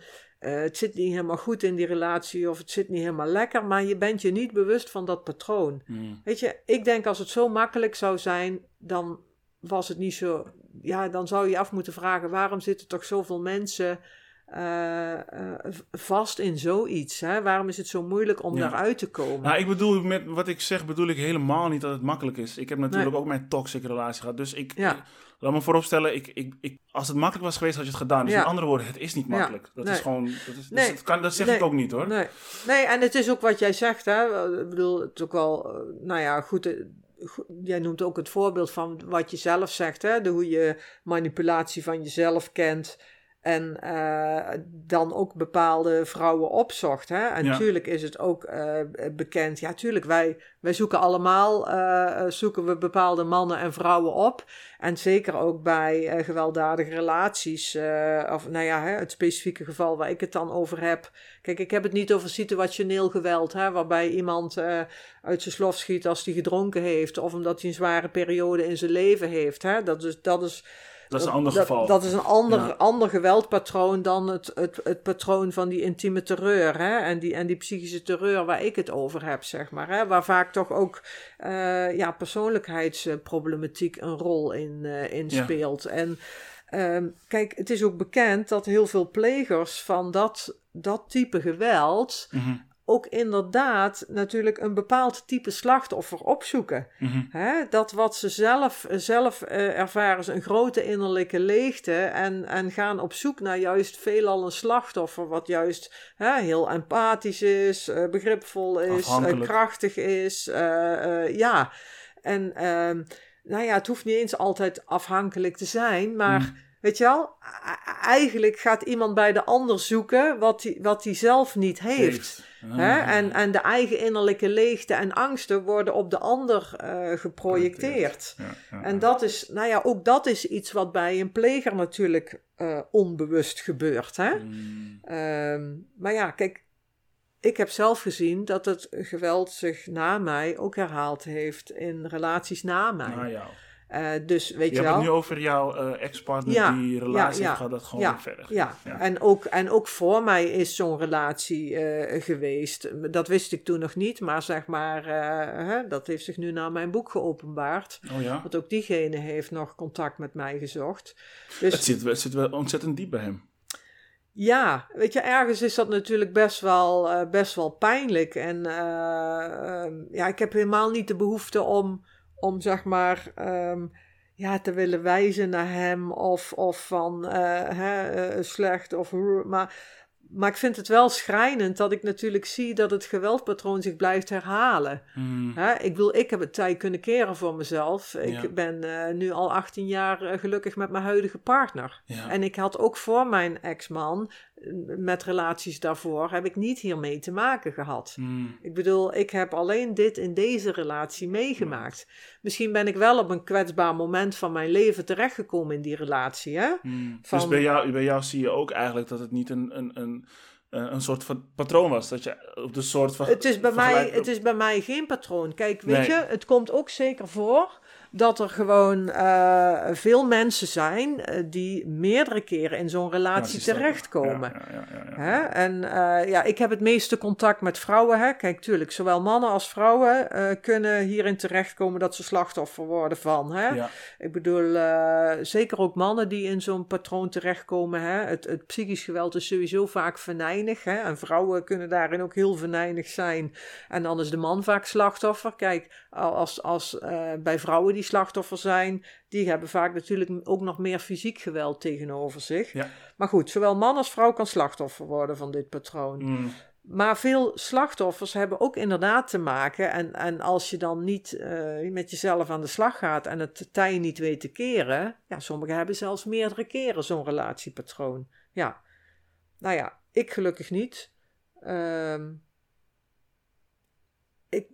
ik, wil ook niet zeggen van, ja, hoe los je dat op? Maar goed, ik heb het pad gekozen om, om met mezelf aan de slag te gaan en, en mezelf te ontrafelen. En ook eh, zicht te krijgen op eh, wie ben ik en waar kom ik vandaan. Dus ik Ja. ben wel verder gaan zoeken dan, dan die relatie zelf. ja, en dat is ook het enige wat je kan doen. Ja, Ik denk, en als, als je dan bezig bent met het ontrafelen van jezelf, dan is er waarschijnlijk ook veel meer begrip voor, eh, voor de ander. Ja, nou ja, kijk, weet je, uiteindelijk denk ik, ehm, ook mijn, eh, mijn ex-man is natuurlijk iemand die ergens vandaan komt. En ondanks dat ik, eh, nou ja, zeg maar dat bij hem het tij eh, niet is gekeerd en het zich ook herhaald heeft in relaties na mij. ehm, ja, dat, dat is natuurlijk wel eh, eh, behoorlijk, eh, eh, behoorlijk schrijnend. Ja, En ehm, ja, ik denk dat bij hem de problematiek wat anders is als, eh, als bij mij. Hè? Want als jij geen bewustzijn krijgt en verantwoordelijkheid kan nemen voor wat jouw eh, probleem is, en je weet het dus niet op te lossen voor jezelf, ehm, ja, dan blijft het zich dus herhalen. Hm. En, en weet je, en, en zo'n volgende relatie, die kent gewoon weer precies datzelfde patroon langs al die fasen. ja, Maar het zijn stuk voor stuk, dan denk ik, weet je wel, en dat is eigenlijk ook wel pijnlijk. Eh, het zijn allemaal gewoon eh, slimme, sterke, zelfstandige vrouwen. En, en achter elkaar komen ze daarin terecht. ja, En weet je wel, en ook eh, de vrouwen waar, eh, waar ik dan contact mee heb. ehm, ja, weet je, het zijn helemaal niet eh, het type vrouwen waarvan we denken, nou, dat zijn eh, arme, kwetsbare, zielige vrouwen die eh, afhankelijk zijn of niet voor zichzelf op kunnen komen. Nee, weet je, het zijn allemaal hoogopgeleide vrouwen met goede banen die, ja. die, die hun eigen leven, zeg maar, hè, Ja. op andere het- vlakken op orde hebben. Nee. Je ziet het niet. Nee. nee. Nee, maar dat is zo fnuikend. En weet je, dat, dat drijft mij wel om veel meer bekendheid aan dit onderwerp te willen geven. Omdat Ja. we toch nog veel te vaak stereotype beelden daarbij hebben. Ja, En ehm, daarom wil ik laten zien van, weet je, maar dit gaat gewoon, dit gaat gewoon over ons allemaal. ja. Elke cultuur, eh, Ja. maakt niet uit wat voor status Ja, jij, ja. jij hebt of wat dan ook. Ja, Ja. Jij, ehm, ehm, je bent gescheiden van jouw eh, ex-man. ja, Maar tegelijkertijd zijn jullie wel nog steeds verbonden. ja, Want jullie hebben kinderen. ja. Jullie hebben hoeveel kinderen samen? Twee zoons. En hoe, eh, hoe is dat, hoe gaat die samenwerking? Is er een samenwerking überhaupt? Nou, nu niet meer, want mijn zoons eh, zijn 20 en 23, dus ik ben nu wel losgekoppeld. Oké. Ehm, nou ja, weet je, toen wij gingen scheiden waren de jongens eh 2 en 4. Hm, Na de scheiding, eh, eh, toen, nou ja, toen mijn ex-man eenmaal zover was dat hij mee wilde werken aan een scheiding, toen eh, zat hij ook eh, wel in de modus van, eh, hè, nee, wij gaan dat samen goed regelen en samen goed doen. En weet je, ook op dat moment dacht ik, ja, eh, fijn, hè, er is misschien nu toch een soort rust gekomen en inzicht. En zelf zat ik ook toen weer in die overtuiging, ja, wij moeten dat toch samen doen, samen ouders, weet je wel. Daarin speelde ook voor mij mee. Ik wilde, er niet, ik wilde het niet doen op de manier zoals mijn ouders het gedaan hadden, want ik had Mm. ervaren hoeveel last ik daarvan had. hm, Hè? Ja, ja, ja. Dus ik wilde absoluut geen verscheuring. dat wil je die kinderen eh, niet meegeven. Nee, dat wil je je kinderen niet meegeven. Nee. Weet je wel, ik wilde wel graag een eigen advocaat, maar dat durfde ik niet. We zijn samen naar een advocaat gegaan. Dus eigenlijk zijn wij in een model gerold van alles onderling regelen. Afstemming, ook eh, jaarlijks eh, met het alimentatie en geld. Dat zouden we zelf jaarlijks wel verrekenen. Ik was immers financieel onderlegd. Eh, dus ik had dat hele alimentatiemodel had ik, eh, had ik nagebouwd. Hè. We wilden daarin niet die afhankelijkheid van, eh, van een advocaat of een rechter. ja. Maar het is wel heel interessant. Kijk, nu achteraf, als ik daarop terugkijk, dan denk ik ja, ik ben daarin meegegaan omdat ik ook dacht op die manier toch ook een bepaalde controle te kunnen houden. Maar zeg maar, nu begrijp ik ook veel beter hè, het niet willen dat een ander iets voor jou bepaalt. Mhm. Dat is ook iets wat plegers vaak niet willen. Want die erkennen geen autoriteit. Eh, uitspraken van rechters, of bijvoorbeeld eh, zelfs een jaarlijkse indexatie van alimentatie, of eh, regels of afspraken continu. Eh, want dat is ook weer onderdeel van dat geweldpatroon en dat gaat tot jaren na de scheiding door. Eh, wie zegt dat? Wie bepaalt dat? Ik heb daar niks mee te maken. Hè? Ik Dus dat wel, is, ja. dat is onderdeel van, van eh, ja, weet je, dat zijn allemaal van die terugkerende kenmerken en elementen. ja. Maar goed, toen dacht ik van, hè, we hebben dat samen geregeld. Maar dat, en de eerste tijd ging dat aanvankelijk nog goed. Ik regelde nog veel voor de kinderen. weet je, ik voelde me ook verantwoordelijk als moeder.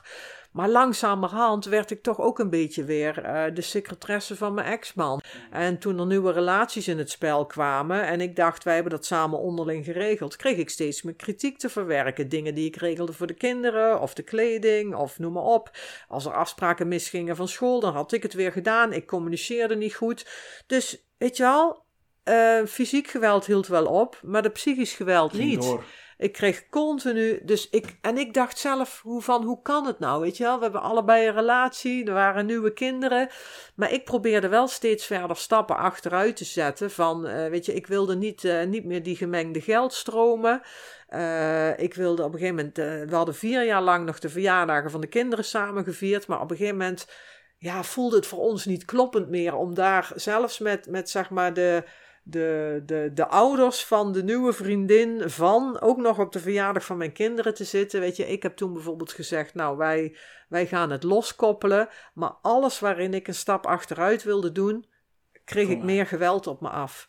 Nou, vooral toen ik zei dat ik niet meer de verjaardagen van de kinderen samen wilde vieren. Nou, het was alsof ik een oorlogsverklaring heb getekend. Ik, ik ben er weken ziek van geweest. Want weet je wat je dan allemaal weer op je afkrijgt? Aan mm. dreiging, aan geschreeuw, uh, aan, aan, aan continu berichtenstroom, aan... Uh, weet je, en dat is... Ik heb tot zeven jaar na de scheiding... Ik, ik was op een gegeven moment bijna bijna, ja, weet je, dat je, voelt je weer zo machteloos en soms bijna wanhopig dat je denkt, ik wil hiervan af. Hoe kom ik hiervan af? En uh, nou, daar is zeven jaar na de scheiding uh, heeft bij mij een incident in huis plaatsgevonden. Wat ik dermate heftig vond dat ik, dat, dat wel heeft gezorgd weer voor een keerpunt. En dat ik dacht, ik wil dit gewoon niet meer. Ik, ik maak nu al 15 jaar lang hetzelfde mee. Ik ben al zeven jaar lang gescheiden en er is gewoon eigenlijk niks veranderd. Weet je wel? Dus ik, dus ik was me er wel van bewust dat er gewoon nog steeds psychisch geweld was. Mm. Ik bedoel, ik was me toen nog steeds niet bewust van dat onderliggende geweldpatroon en hoe dat werkt. Want daar heb ik eigenlijk pas twee jaar geleden uh, eigenlijk pas echt goed begrip van gekregen. Ja. Maar uh, weet je wel, uh, ja, ik heb toen wel hulp gezocht en steunpunt huiselijk geweld gebeld. En ik, uh, ik heb toen, toen mijn ex dreigde met advocaten, voelde ik me sterk genoeg van oké, maar dan ga ik nu ook een advocaat in de hand nemen. Terwijl ik dat al die jaren daarvoor niet durfde. Dus weet je, en dat had niks met eigenwaarde te maken, hmm. maar dat heeft ook echt te maken met zeg maar de angst die je voelt, die uitgaat van de dreiging. En dat je het, als je een advocaat zou nou, nemen. als ik een advocaat zou nemen, of als ik actie zou ondernemen, of eh, weet je wel, mijn kinderen die bijvoorbeeld aangaven van uh, dat ze zich niet meer zo fijn voelden bij papa. Maar ja, als ik daar actie op zou ondernemen, dan kregen de kinderen dat weer, weer terug. Hè? Dus eigenlijk opkomen voor je kinderen kan juist betekenen dat het onveiliger wordt voor, je, kinderen. Dus je zit continu in, in, in contradictie. Hè? Moet ik handelen of moet ik me terughouden? Waar doe ik beter aan? Ja. Dus weet je wel, dus het is best wel heel ingewikkeld, waar het lijkt alsof je uh, toch aanvankelijk dingen goed regelt. Kijk, en mijn, mijn, mijn kinderen kwamen op beide plekken. Um, nou, toch voelden ze zich niet zo fijn. Uh, nou, later bleek dat dan ook weer te maken hebben met dat in die relatie dingen ook niet goed zaten. Maar daar... Tussen vader en kind? Nee, tussen vader en de nieuwe relatie. Omdat dat, omdat dat patroon. Maar ja, weet je, dat, heb, dat, ik hoorde wel vaak van de kinderen dat ze veel ruzie hadden. Maar tegelijkertijd was ook bij hun weer hè, een verhuizen naar een andere plek, een nieuw huis, een groter huis, een grotere boot. Dus eigenlijk ook dat patroon van dat alles zich weer heel snel opvolgde. Mm. Uh, weet je, ze kenden elkaar drie maanden en toen was zij al zwanger. Ja. En het was meteen samenwonen. En weet je, want zo'n snelheid van is ook een kenmerk van het patroon. Heel snel allemaal die bewegingen van hè, meteen. Zo snel mogelijk afhankelijk maken. Eigenlijk, wil, ja. precies. Ja, ja, ja. Maar ik bedoel, uh, kijk, dat is dat, dat zijn dingen, uh, ja, kijk, het, het gebeurt ook natuurlijk in normale relaties dat, dat dingen soms snel gaan en er hoeft niks mis mee te zijn. Hè? Dus daarom, daarom is dat niet per se dat je zegt, oh, het gaat hier allemaal heel snel en is dat... per definitie. Ik, maar, maar het laat zien dat, dat, het zo, dat het zo moeilijk soms te onderscheiden of te herkennen is, omdat dat allemaal zo, zo subtiel gaat. Ja. Uh, ja. En dan weet je, en ook na zo'n scheiding dat je weer denkt van Kijk, eigenlijk was ik zelf dus ook, wilde ik het goed doen en dacht ik, ja, we moeten dat toch samen doen. En had ik juist te leren eh, ja, maar met zo'n man, eh, daar, gaat, daar gaat helemaal niks werken op samen. Hm. Ik heb juist moeten leren, en dat heeft ook die maatschappelijk werkster en ook die advocaat, dat heeft voor mij wel de nieuwe fase ingeluid, waarbij ik echt, zeg maar, eh, emotioneel moest zien los te komen van. Mhm. En gewoon eh, hem gaan negeren en nee zeggen. En als hij dan weer begon te bulderen, weet je wel. Dus ik ging meer dingen doen in de zin van eh, mededeling. Eh, niet meer dingen voor hem regelen. Als hij dan weer zo- zoiets stoms als... ja, hoe laat moeten de jongens voetballen? Ja, dat weet ik ook niet. Kijk maar op de website van de voetbalclub, weet je wel. Of, goh, kun je me dat even doorsturen, dat van school? Eh, ja, je hebt je zelf ook in je mail gehad. Zoek maar in je mail, weet je wel. Ik heb, kan ook niet bij mijn mail.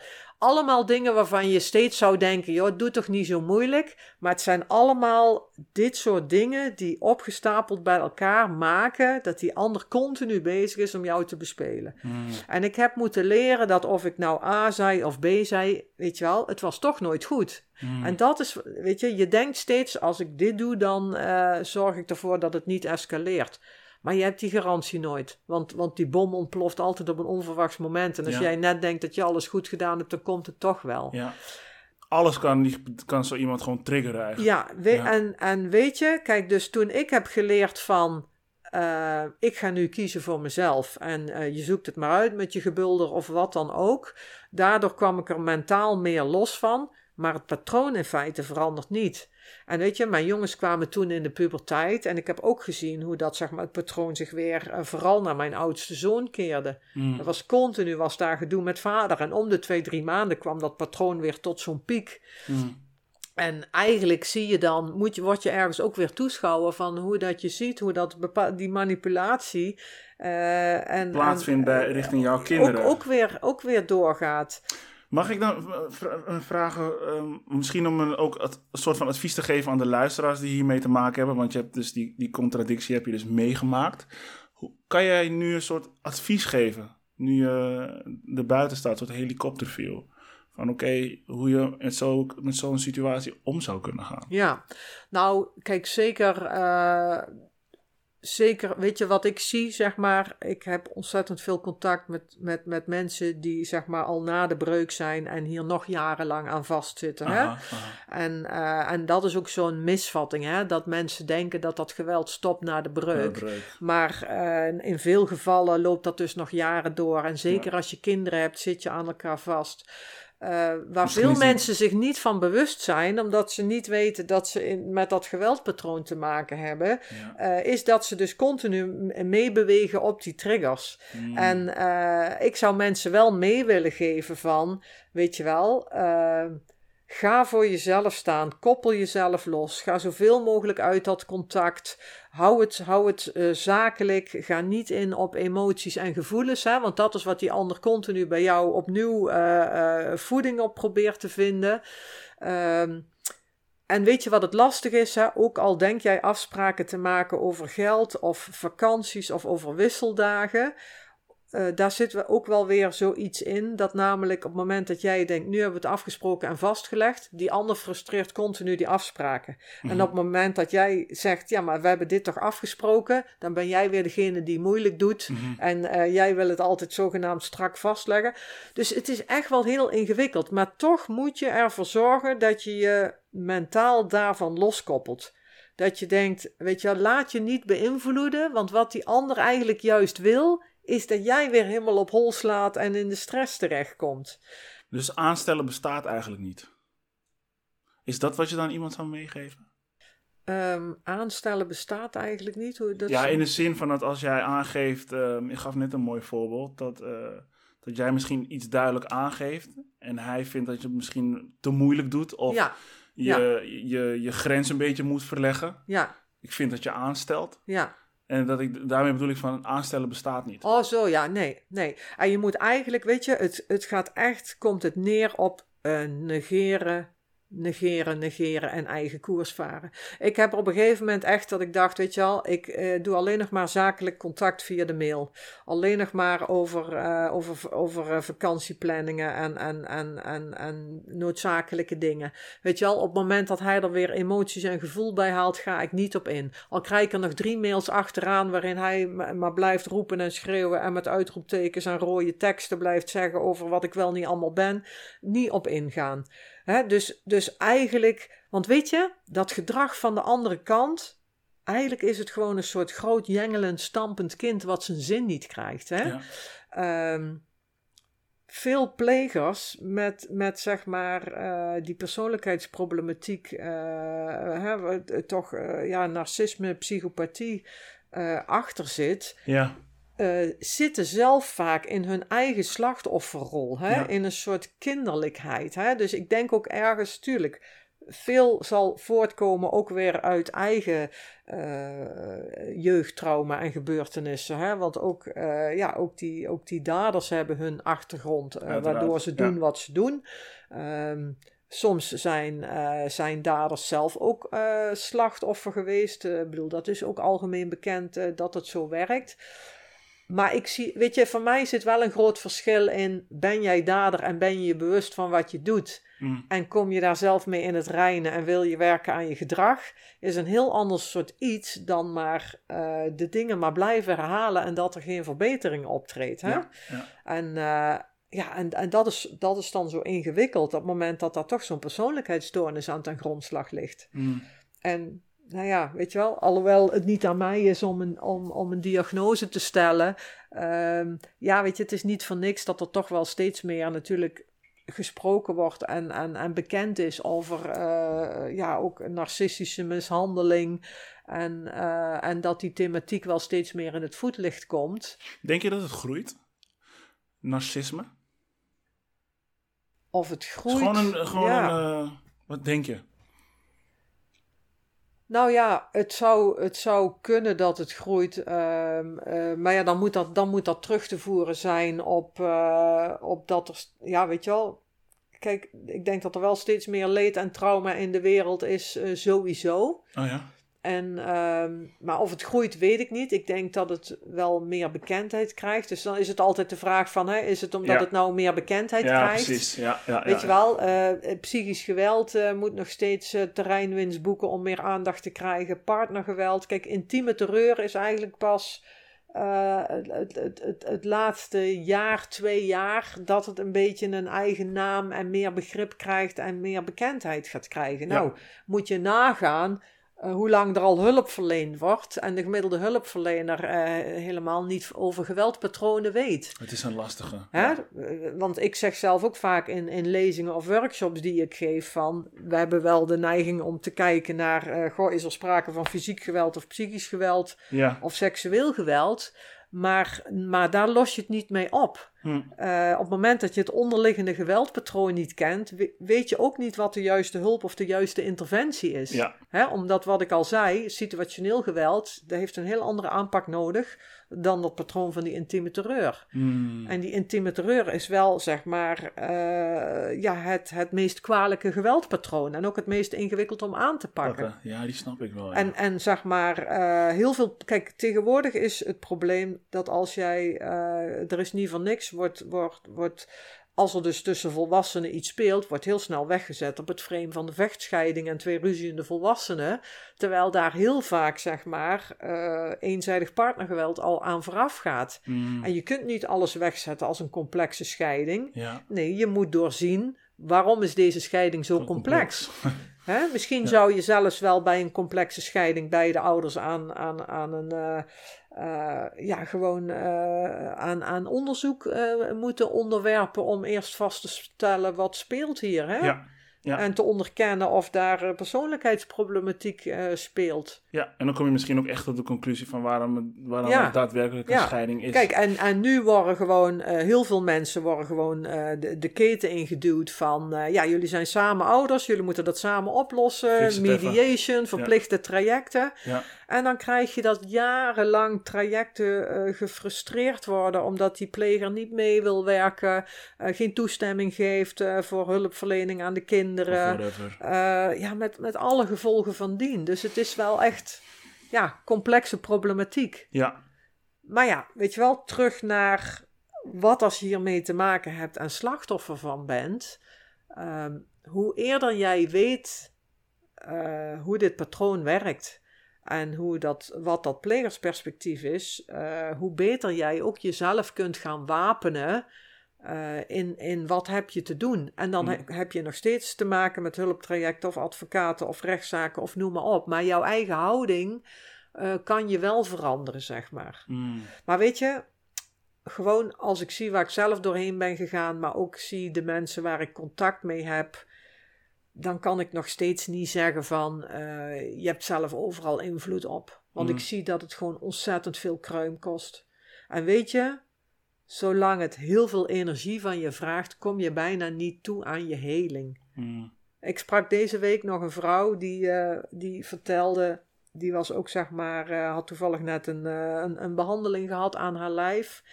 En haar behandelaar had haar zelf ook gezegd van weet je, we hebben eigenlijk bij jou uh, alles gedaan en je weet zelf alles ook wat je kan doen aan, aan, aan beweging, aan voeding, aan slaap, aan noem maar op. Maar zolang de stressfactor niet verdwijnt, kom je gewoon niet verder dan dit. Want dat lijf moet in een continu alertheid staan. Ja. Door, uh, doordat je continu nog in relatie met die ander moet staan. Omdat dat, nou ja, in dit geval dan ook de vader van je kinderen is. Ja. En, en, en dat ken ik, en, weet je, en, dan, en dat kan ik dan alleen maar beamen, omdat ik denk, ja, dat klopt. Ja. Hè? Want dat is, dat, is ook dat, dat is ook dat gevoel wat ik toen voelde van verdorie, ik ben al zeven jaar lang gescheiden en nou maak ik dit gewoon nog steeds mee. En hoe kom ik hiervan af? Hè? Dat is, ja. Die stress die, uh, ja. die zuigt je leeg. Ja, en weet je, dus, dus toekomen echt aan, aan heling en dat is, dat is vaak pas jaren na de scheiding. Ja. Hè, jaren daarna. En, en dat zou je toch eigenlijk willen dat dat veel verder naar voren gehaald kan worden. En mm. daar is iets van nodig van het systeem, mm. wat veel eerder de problematiek onderkent en anders uh, de dingen gaat regelen met ouders en kinderen en, en noem maar op. Mm. Want weet je, hier worden natuurlijk kapitalen aan verspild. Mm. Aan uh, dat mensen maar de verkeerde weg wordt gewezen in het systeem en dat dingen niet aangepakt worden. En ja, ja weet je, en, en al, ja, ik denk dan zo, daar zijn alweer tig kinderen de dupe van. Ja. Hè? Ga er maar vanuit dat die kinderen later ook weer op het stoeltje bij de psycholoog zitten. Ja, uiteraard, want ik heb me natuurlijk enigszins verdiept in. Uh in trauma. Dat heb ik je dan ook verteld. Ja. ook uh, Bessel van der Kolk heeft een mooi boek over ja. trauma. En de mechanismes die wij mensen hebben ontwikkeld, waarvan wij in vele gevallen jammer genoeg uh, het idee hebben, dat wil ik er echt wel bij zeggen, het idee hebben dat we het nodig hebben voor onze overleving. Want dat is vaak. Dat we, dat we wat nodig hebben? Um, die mechanismes die we Oh. hebben ontwikkeld. Dus Ja. jij hebt bepaalde mechanismes ontwikkeld, maar ook jouw partner heeft bepaalde mechanismes ontwikkeld waarvan hij het idee heeft dat hij het nodig heeft voor zijn overleving. Dus om zijn, nou, het is nodig om zijn ego zo staande te houden, om zijn identiteit een beetje te, te bewaken.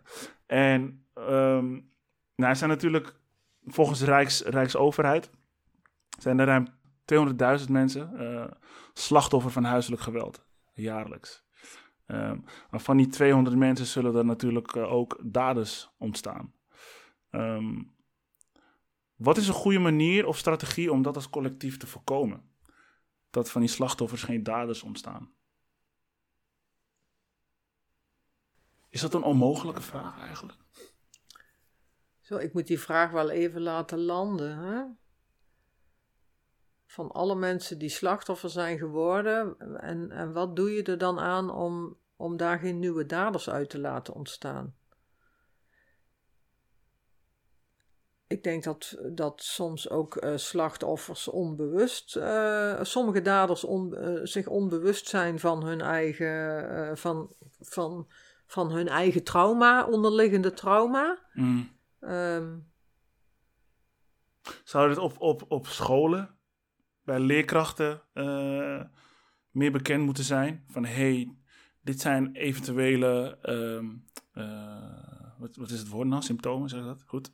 Symptomen van iemand die met een bepaald soort trauma kampt. Die slachtoffer is van huiselijk geweld. Die slachtoffer is van een bepaald soort pestgedrag in het huishouden.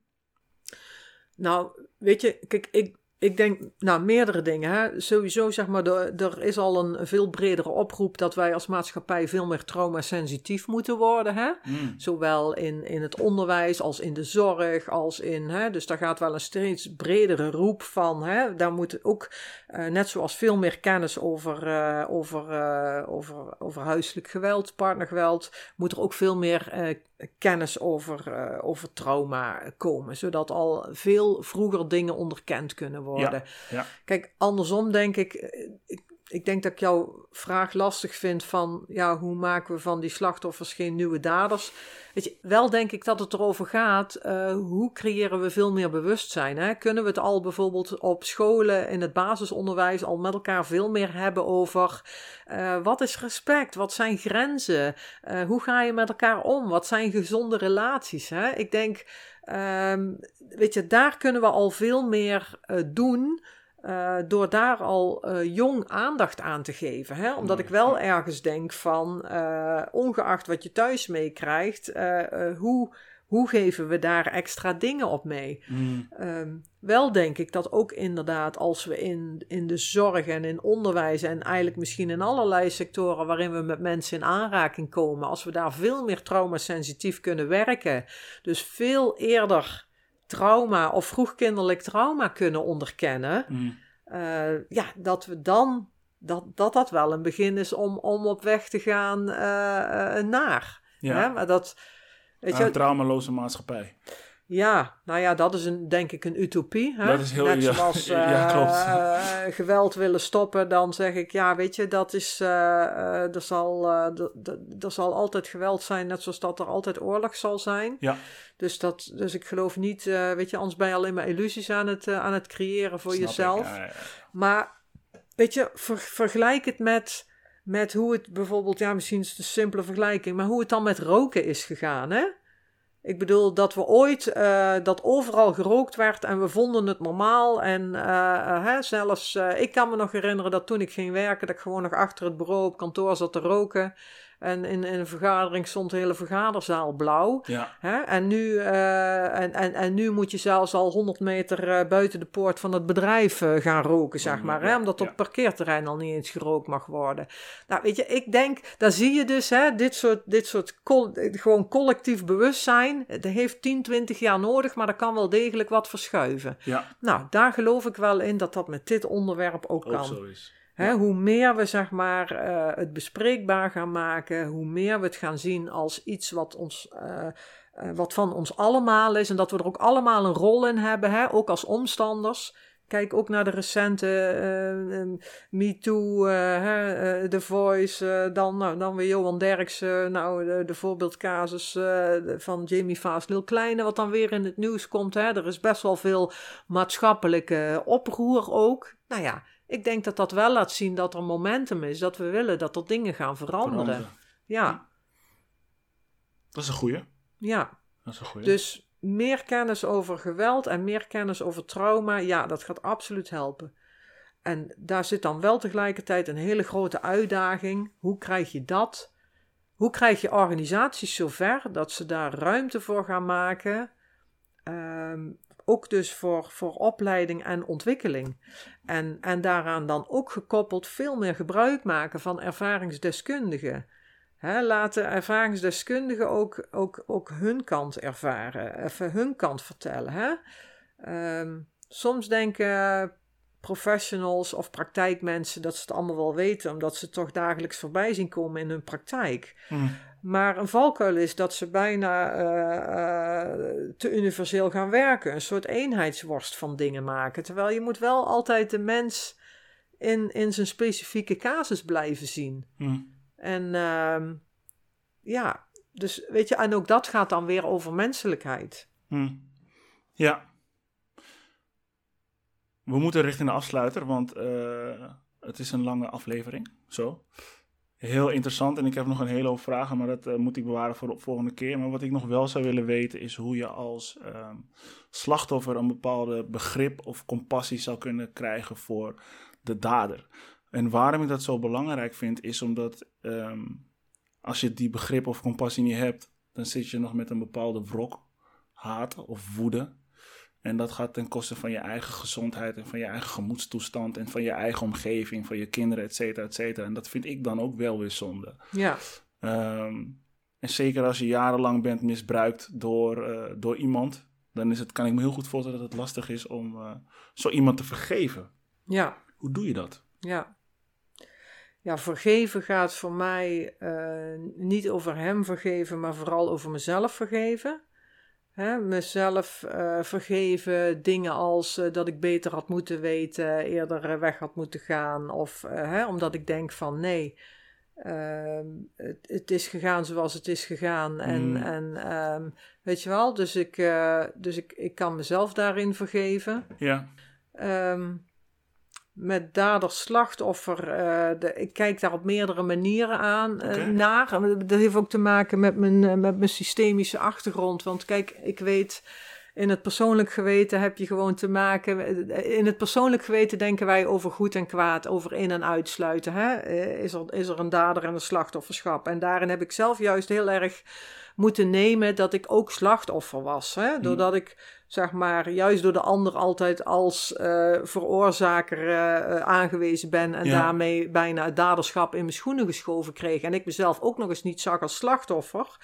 Dus het, het leren dat ik ook slachtoffer was, dat is, dat is voor mij wat mij juist ook heling heeft gebracht. Mm.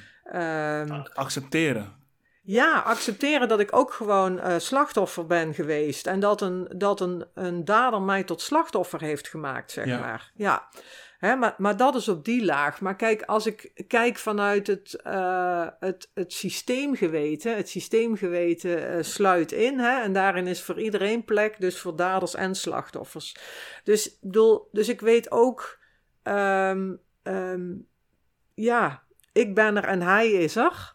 En ik heb ook in mijn boek daarover geschreven van, weet je, ergens in essentie waren we misschien wel dezelfde mens. Mm. Uh, allebei uh, uh, hunkerend naar de liefde van onze ouders, voortkomend uit een inconsequent oudersysteem. Mm. Alleen ik kwam in dat patroon terecht en hij in dat, Dat patroon. patroon. Maar vervolgens gaat het daarna wel voor mij over verantwoordelijkheid nemen. Prachtig. Hè? En dus weet je, en ik heb ook, ik zag altijd ook bij het vertellen van mijn verhaal toen ik daarmee begon, maar ook bij het schrijven van mijn boek. Weet je, dit, dit gaat niet over hem of over wijzen naar hem of over schoppen tegen, maar dit is mijn verhaal. Uh, het is ook een verhaal over veerkracht en moed en empowerment. En ja, ik kan mijn verhaal niet vertellen zonder dat ik het over hem heb. Mm. Maar weet je, ik neem mijn eigen stuk Mm. uh, en daar gaat het over. En weet je al, wij zijn allemaal dader en slachtoffer. Dat is ook een systemische wet. Dus het klopt wat je zegt, hè? op het moment dat jij het ene niet kan nemen, dan, dan verlies je levensenergie. Mm. En, en ten volle je levensenergie nemen is ook gewoon insluiten dat, dat je zelf ook alles bent. Mooi. Dat heb je heel mooi gezegd. Ik wil hem afsluiten met uh, nog één vraag. Als dat mag van jou. Wat zijn, uh, wat zijn jouw drie kernwaarden? Mijn drie persoonlijke waarden zijn wijsheid, onafhankelijkheid en verantwoordelijkheid nemen. Kan ik me in vinden. Ja, kan ik me heel goed in vinden. Ik merk sowieso de laatste tijd is eigen verantwoordelijkheid is echt een dingetje voor mij geworden, een of andere manier. Uh, waar ik heel veel mee bezig ben. En dat, uh, eigen verant en verantwoordelijkheid nemen gaat voor mij heel erg ook over je eigen aandeel nemen. Ja, precies. Ja. Precies. Ja. Precies. En um, ja, ik weet niet per se of het komt dat ik zelf ook vader ben. Ik heb, het, is niet, het is ook niet zo dat ik zoiets heb van... oké, okay, ik heb wat te bewijzen aan mijn vader, dus ik wil het beter doen. Hij komt uit een bepaalde tijd dat, dat, waarbij ik kan begrijpen dat het ook gewoon onmogelijk is... om een kwetsbare man ja. te worden. Nou weet je, ik heb wel eerst lang gedacht... ik ga het beter doen dan mijn ouders. Ja, dat is een drijfveer dat veel mensen hebben. Ja. Tot, totdat ik me realiseerde dat, dat, dat ik niks beter had te doen... maar dat ik het wel anders wilde doen. Hmm. Wat bedoel je nou, dat je niks beters had te doen? Nee, ik bedoel, ik, ik, lang heb ik gedacht van, ik, ik wil het beter doen dan mijn ouders. Mhm. Mm -hmm. Maar ehm, in beter willen doen, eh, Mhm. verhef je jezelf weer boven je, Je ouders. Ah. En juist zeg maar, hè, door, mijn, door mijn groeiproces en mijn persoonlijke ontwikkeling en al dat systemisch werk, ben ik in gaan zien, er valt niets beters te doen. Nee. Ik kan het hoogstens anders doen dan mijn ouders. Mm. Hè? En wa- eh, voor mij is wel een drijfveer dat ik, dat ik door waar ik nu ben en wat ik nu kan doen, eh, het op een andere manier door wil geven aan mijn kinderen. Dus Ja. ik neem wel verantwoordelijkheid voor mezelf en om te werken aan mezelf. En, en, en, maar ik bedoel, weet je, op het moment dat je iets beter wil doen dan je ouders, heb je namelijk een oordeel over je ouders. Klopt. En, en, en zit je ook systemisch in een verstrikking, zeg maar. Ook niet op de juiste plek. En, en we moeten het allemaal bekijken vanuit, kijk, weet je wel, ook onze ouders hebben het eh, gedaan zoals ze konden. Ja. Er was niet meer dan dit, hè? Dus we hebben ook weer te buigen voor, voor, voor het lot van onze ouders. Ja, ja, ja. ja. En, ehm, en dat, ja, ik vind systemisch werk wat dat betreft zo verhelderend en ook zo helend, omdat het heel erg uitgaat van gewoon de werkelijkheid aankijken, precies zoals het is. is. Ja. Weet je wel, zo is het gegaan. En juist dat aankijken, nou, dat is wat zoveel ruimte geeft. Ja. En daar zit ook, eh, weet je, daar zit, daar zit ook die erkenning in. Mm. Ja. Ja, ik, denk, ik denk in vele gevallen ook dat heel veel eh, externe factoren jou in een bepaalde eh, hoek houden. Dus als jij bijvoorbeeld heel erg in die slachtofferrol zit, dan heb je natuurlijk mensen nodig die daar op een goede en fijne manier op reageren. En als dat telkens weer blijft gebeuren. Dus ik, ik denk dat mensen die in een, slachtoffer, in een slachtofferrol zitten te maken hebben met heel veel subassertieve mensen in hun omgeving. En niet die assertieve mensen hebben. Want subassertieve mensen zijn eigenlijk alleen maar bezig om de relatie in stand te houden in plaats van voor hunzelf te kiezen. Ja. Maar als zij gewoon assertieve mensen in hun leven hebben, dan zeggen ze ook van luister, ik, ik vind het fijn om naar je te luisteren, maar het is steeds weer een herhaling. En dat vind ik niet Ja. prettig. Dat gaat Ja. ten koste van mij. Ja. Dus of jij verandert iets, of deze relatie is voorbij. Ja. En eh, ik heb dat een paar keer mogen doen. En dan is er meteen een verandering. Ja. Ik wil niet zeggen dat het in alle gevallen meteen verandert. Maar ik denk heel vaak dat, eh, dat wij mensen ook gewoon de waarheid moeten vertellen. ja. Maar dat durven maar weinig, hè? Ja, Elkaar confronteren op, eh, joh, ik krijg hier gewoon geen energie van. Of, ja, ja. en dan ga je gewoon kapot. ja, ja. Hey Esther, ehm, voordat ik dit stukje misschien eventueel eruit ga, ga halen. Ik wil je wel bedanken. Eh, ik heb hier veel uitgehaald. Ik hoop jij ook. En ik hoop de luisteraars ook.